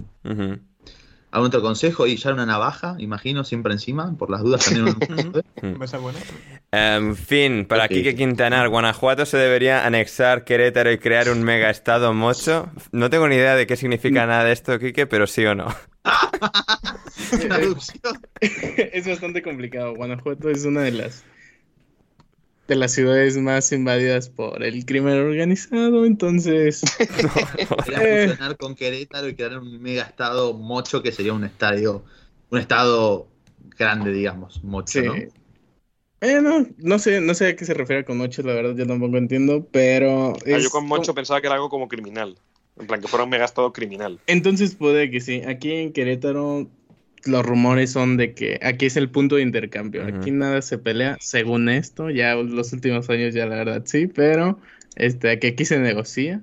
Pero pues con Guanajuato pegado aquí a media hora, a una hora, pues ya, ya hay bastante situación complicada aquí. Pero no, Ujú. de preferencia no. Ujú. Preferiría que no. Muy bien. Eh, no nos queda demasiado tiempo en el programa de hoy, pero vamos a intentar llegar rápidamente a las preguntas que nos quedan. Fin pregunta para mí, ¿cuál es el mejor disco de Avril Lavigne y por qué Under My Skin? El problema con Avril Lavigne, en mi caso, o sea, conocía muchas de sus, varias de sus canciones y tal a lo largo de los años, pero no he empezado a escuchar más eh, canciones suyas hasta el último par de años y tampoco he ido álbum por álbum, así que me cuesta elegir uno, pero si por decir uno creo que me voy a quedar con el que acaba de salir, que lo estoy escuchando poco a poco, porque yo no, yo no soy incapaz de, escucharme. A ver, es que no tengo. A ver, yo qué sé, pues igual eh, le hice Under My Skin, viendo un poco las canciones por encima, posiblemente sí. Pero la verdad es que, o sea, lo- de momento lo poco que he escuchado de- del álbum reciente me ha gustado mucho. No me lo he escuchado todavía entero porque yo tengo esta cosa de no puedo escucharme un álbum de golpe. O sea, tiene que extenderse mucho en el tiempo. Necesito escuchar cada canción durante días y días y fue es muy complicado. Pero eh, de momento de momento va bien. Me escuché eh, una canción Muy más. hipster, ¿eh? Sí, sí, sí. No, yo soy terrible con, con- O sea, tengo unas manías increíbles con, con la música. Em, a ver, ¿qué más tenemos? Em, El mejor, el primero, tío. Let's go, Skater Sí. Boy. bueno, no sé, ya Rafa, ves un poco, pa- no sé, en plan el primero y tal, original, todo. Es verdad que tú tenías tres años, vale, perdón. Claro, eso, claro, eh. a ver, sí, o sea, yo eso lo escuchaba mucho en mi, en muy, en mi tierna infancia, pero ah, bueno, los dos grandes singles, ¿no? Skater Boy, Complicated y tal. Am, Hombre, complicated, tío, de verdad. Girlfriend. sí, sí, sí. No, pero Girlfriend ya es del siguiente, ¿no? ¿Cómo? Sí, ese es el siguiente. Que- Ya- ya- es es del, Sí, siguiente. el 2007. sí. Eh, no, bueno, ese es el tercero. No, es el tercero. Under My Skin es el segundo. Y el tercero es. um, eso. Um, The Best Damn Thing. The Best Damn Thing, The Best Damn Thing, correcto. The Best Damn Thing, que se, se me había ido. Um, Lobato, eh, Rafa, verás AEW Revolution esta noche a las 2 de la mañana con los panas de Discord. Pues, pues mira, fíjate que has dicho, que menos mal que has dicho lo que significaban cada una de las siglas, porque cuando he visto la pregunta que es si has visto ECW, digo, pues no sé qué es eso. O sea, no, entonces no lo voy a ver. Wrestling, Rafa. Lamentable, lamentable. Lo que te O perdés. sea, yo en su día, a ver, yo... O sea, tú has hecho aquí referencias del título hardcore de WWE, Rafa. O sea, ahora no reniegues. Sí, o sea, a ver, que a mí, pero vale, que, o sea, que a mí me gustaba el pressing catch, pues cuando lo daban en cuatro eh, Héctor del Mar y Fernando Costilla, y tenía 14 años. Eh, he madurado, chavales, hay que, hay que progresar en la Joder, vida, no hay que Rafa. quedarse estancado nunca. Para ver un deporte que es mentira. Que no- a ver, Rafa, que no Eh, sé. pues que no- a ver, que no. Bueno, entonces no veas Como A películas. ver, el Rafa, tú eres de- tonto. No veas películas. Y las, como las películas, o sea, no se trata de que sea un de- no es un de- no se trata de que sea un deporte, que no lo es, coño. Tío, no es, no es lo mismo, porque. Vale, pero los guiones, los guiones de las películas son, son buenos. Los guiones de. Vamos, ¿Sí? Vamos. Los no, guiones no, de no, aquí no, son no, un no. puto truño. Rafa, no. Sí, sí, porque los guiones de, de Por fin Torrente alguien son... que piensa como yo, joder. Porque, porque, porque los guiones de Torrente son obras de arte, va, no jodas, Ojo, me cago, en la, me cago en la puta. Pero me cago en- De verdad. Pero los guiones, de To- los guiones de Torrente, o sea, pura crítica social. Eh, No, Rafa, Ah, puto No, Torrente no, igual, puto ¿eh? asco. O de eso. sea, La, la 4 de Cinema- Torrente, Gonzalo, explícale la historia de CM Punk y MJF ahora mismo a estos putos Claro, incultos eso- de mierda. no tienen idea. No, no, vieron, no vieron la promo de, de MJF, estos no, no entienden Y nada. que, y que Rafa, y que nosotros somos personas decentes, nosotros mañana tenemos que levantar a España, levantándonos Nosotros, temprano. claro, nosotros, decimos José, José, caso. que Rafa Vos- todavía, vos, pero Rafa, tú. no. Uy, eh. Hombre, perdona, pero yo tengo muchísimas responsabilidades en mi día a día también. De verdad, es cierto, como, como buen biólogo, tiene... Como un biólogo. que Sí, no, sí, sí, como por que ejemplo, no, como por ejemplo, José, que te haga yo todo lo, el trabajo para aprobar en inglés. Uy, Así que. No, uy, uy, uy. mira, hostia. mira, mira, mira. Sacando-.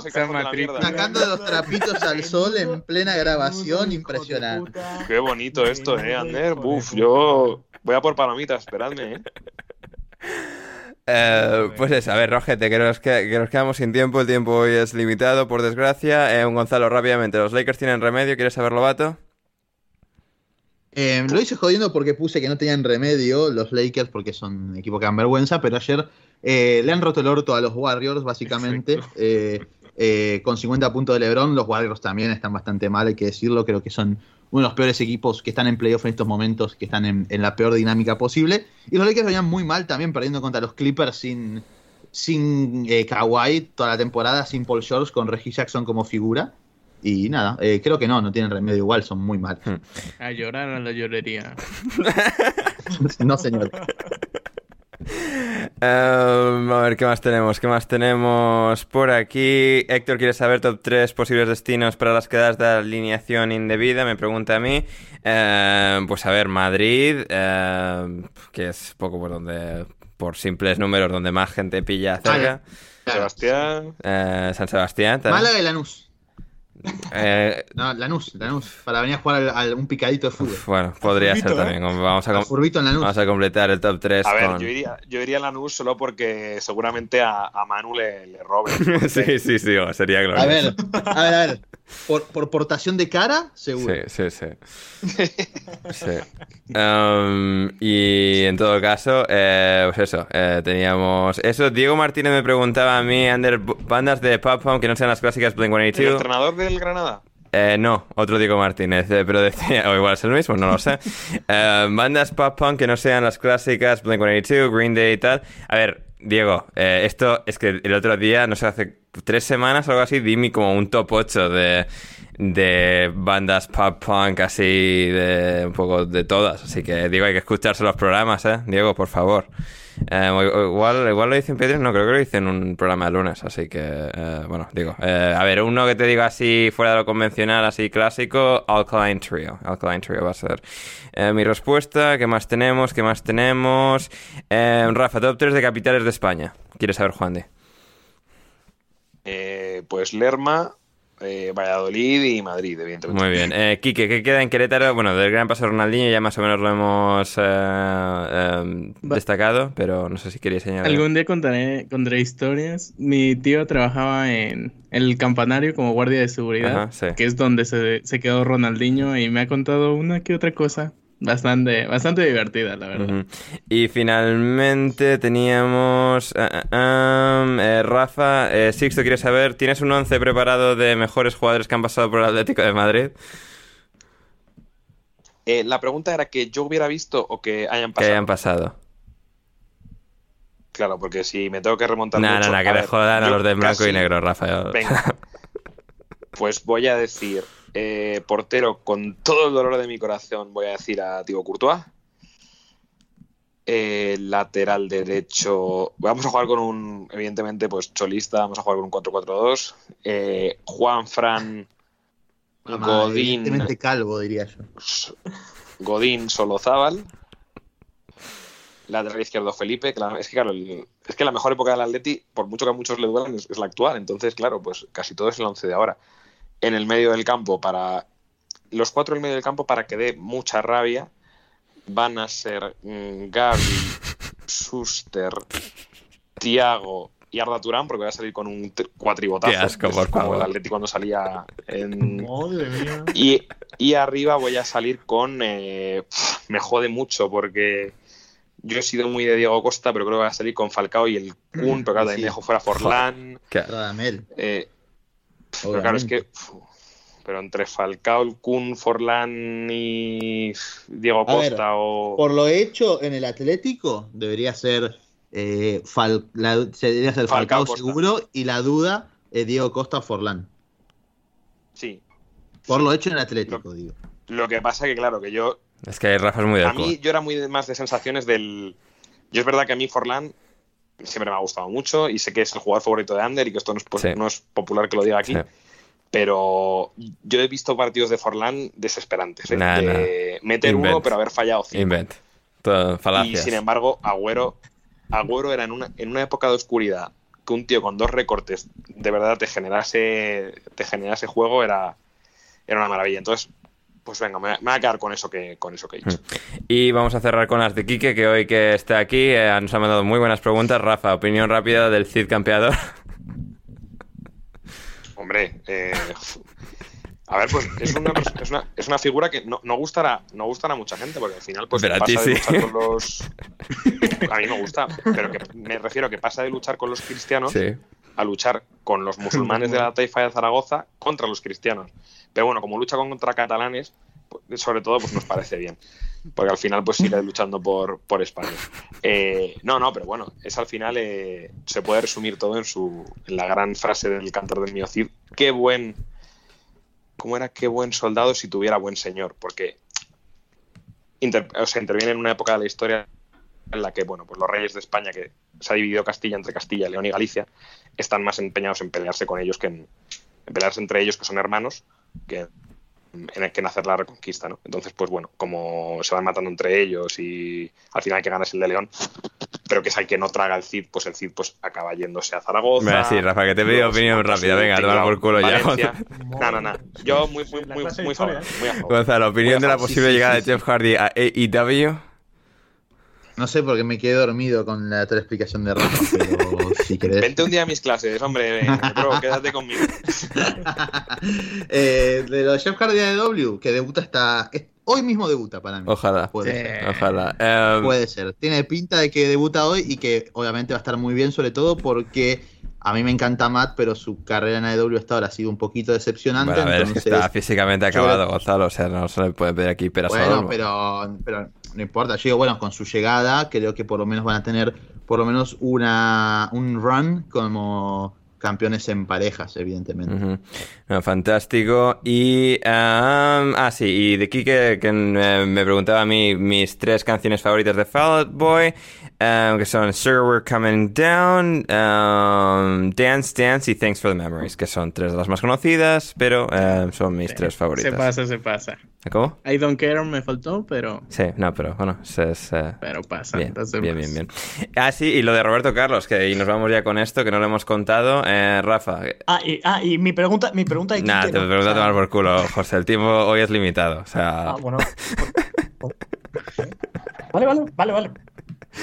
Rafa, eh, Roberto Carlos ha jugado en Shrewsbury un partido de aficionados en el que ha empezado el partido como suplente. La historia es que eh, Roberto Carlos fue incluido en una especie de premio rifa que se celebró a Sí, través de draft, eBay ¿no?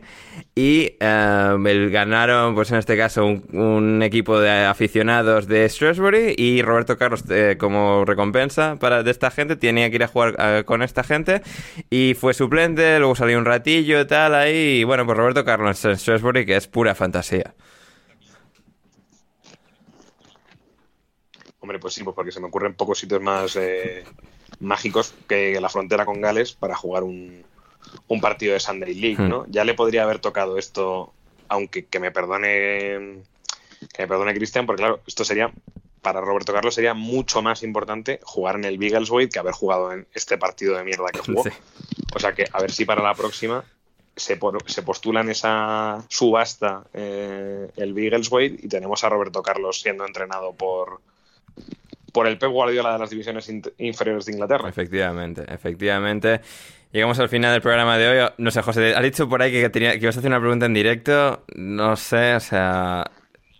Sí, sí, pero bueno, eh, al final he preferido eh, convertirla en un insulto a Gonzalo al final de Se mi la meten en el culo, se la meten en el culo la pregunta. ¿Ves? ¿Ves? Así que, así Para, para pregunta y respuesta. Para preguntas y respuestas que tenemos pendientes ya de sacar más de ellos, como también los análisis que pronto saldrán. Son semanas muy convulsas, gente. eh, eh, pi- pido amplias disculpas, pero ya pronto nos eh, pondremos ya a tope con la producción de más pro- programas, los programas prometidos para la gente de Patreon. Mientras tanto, seguidnos en redes sociales.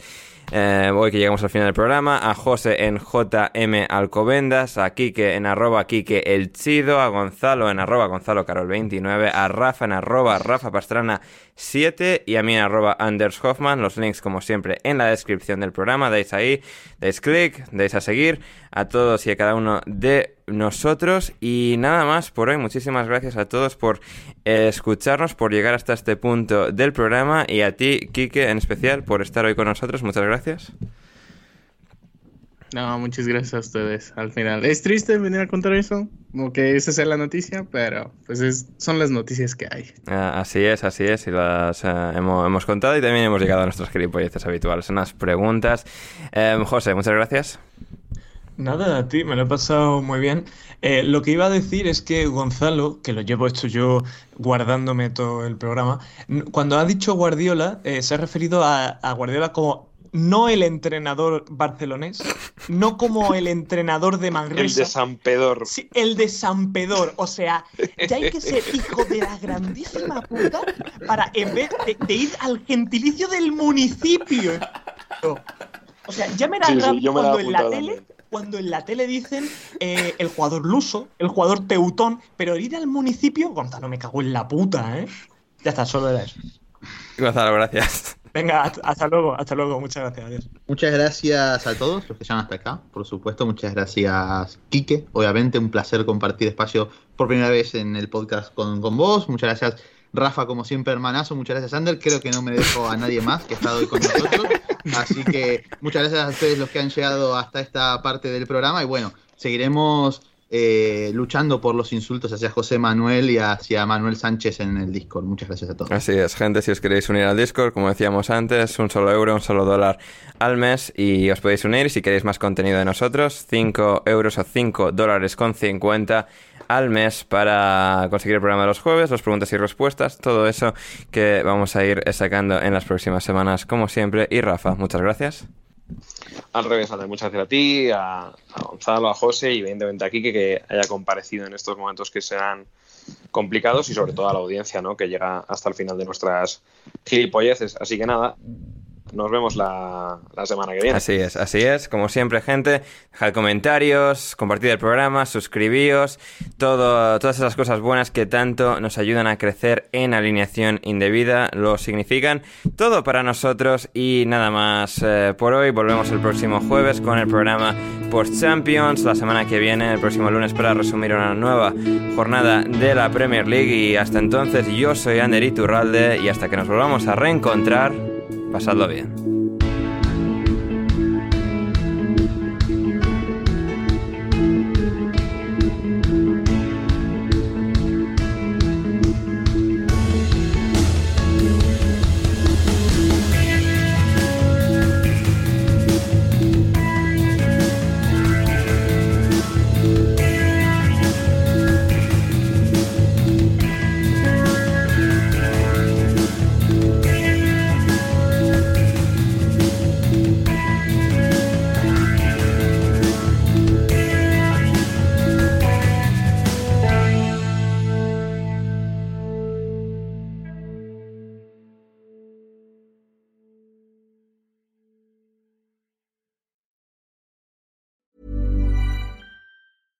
Ever catch yourself eating the same flavorless dinner three days in a row? Dreaming of something better? Well, HelloFresh is your guilt-free dream come true, baby. It's me, Kiki Palmer. Let's wake up those taste buds with hot, juicy pecan-crusted chicken or garlic butter shrimp scampi. Mm. Hello Fresh. Stop dreaming of all the delicious possibilities and dig in at HelloFresh.com. Let's get this dinner party started.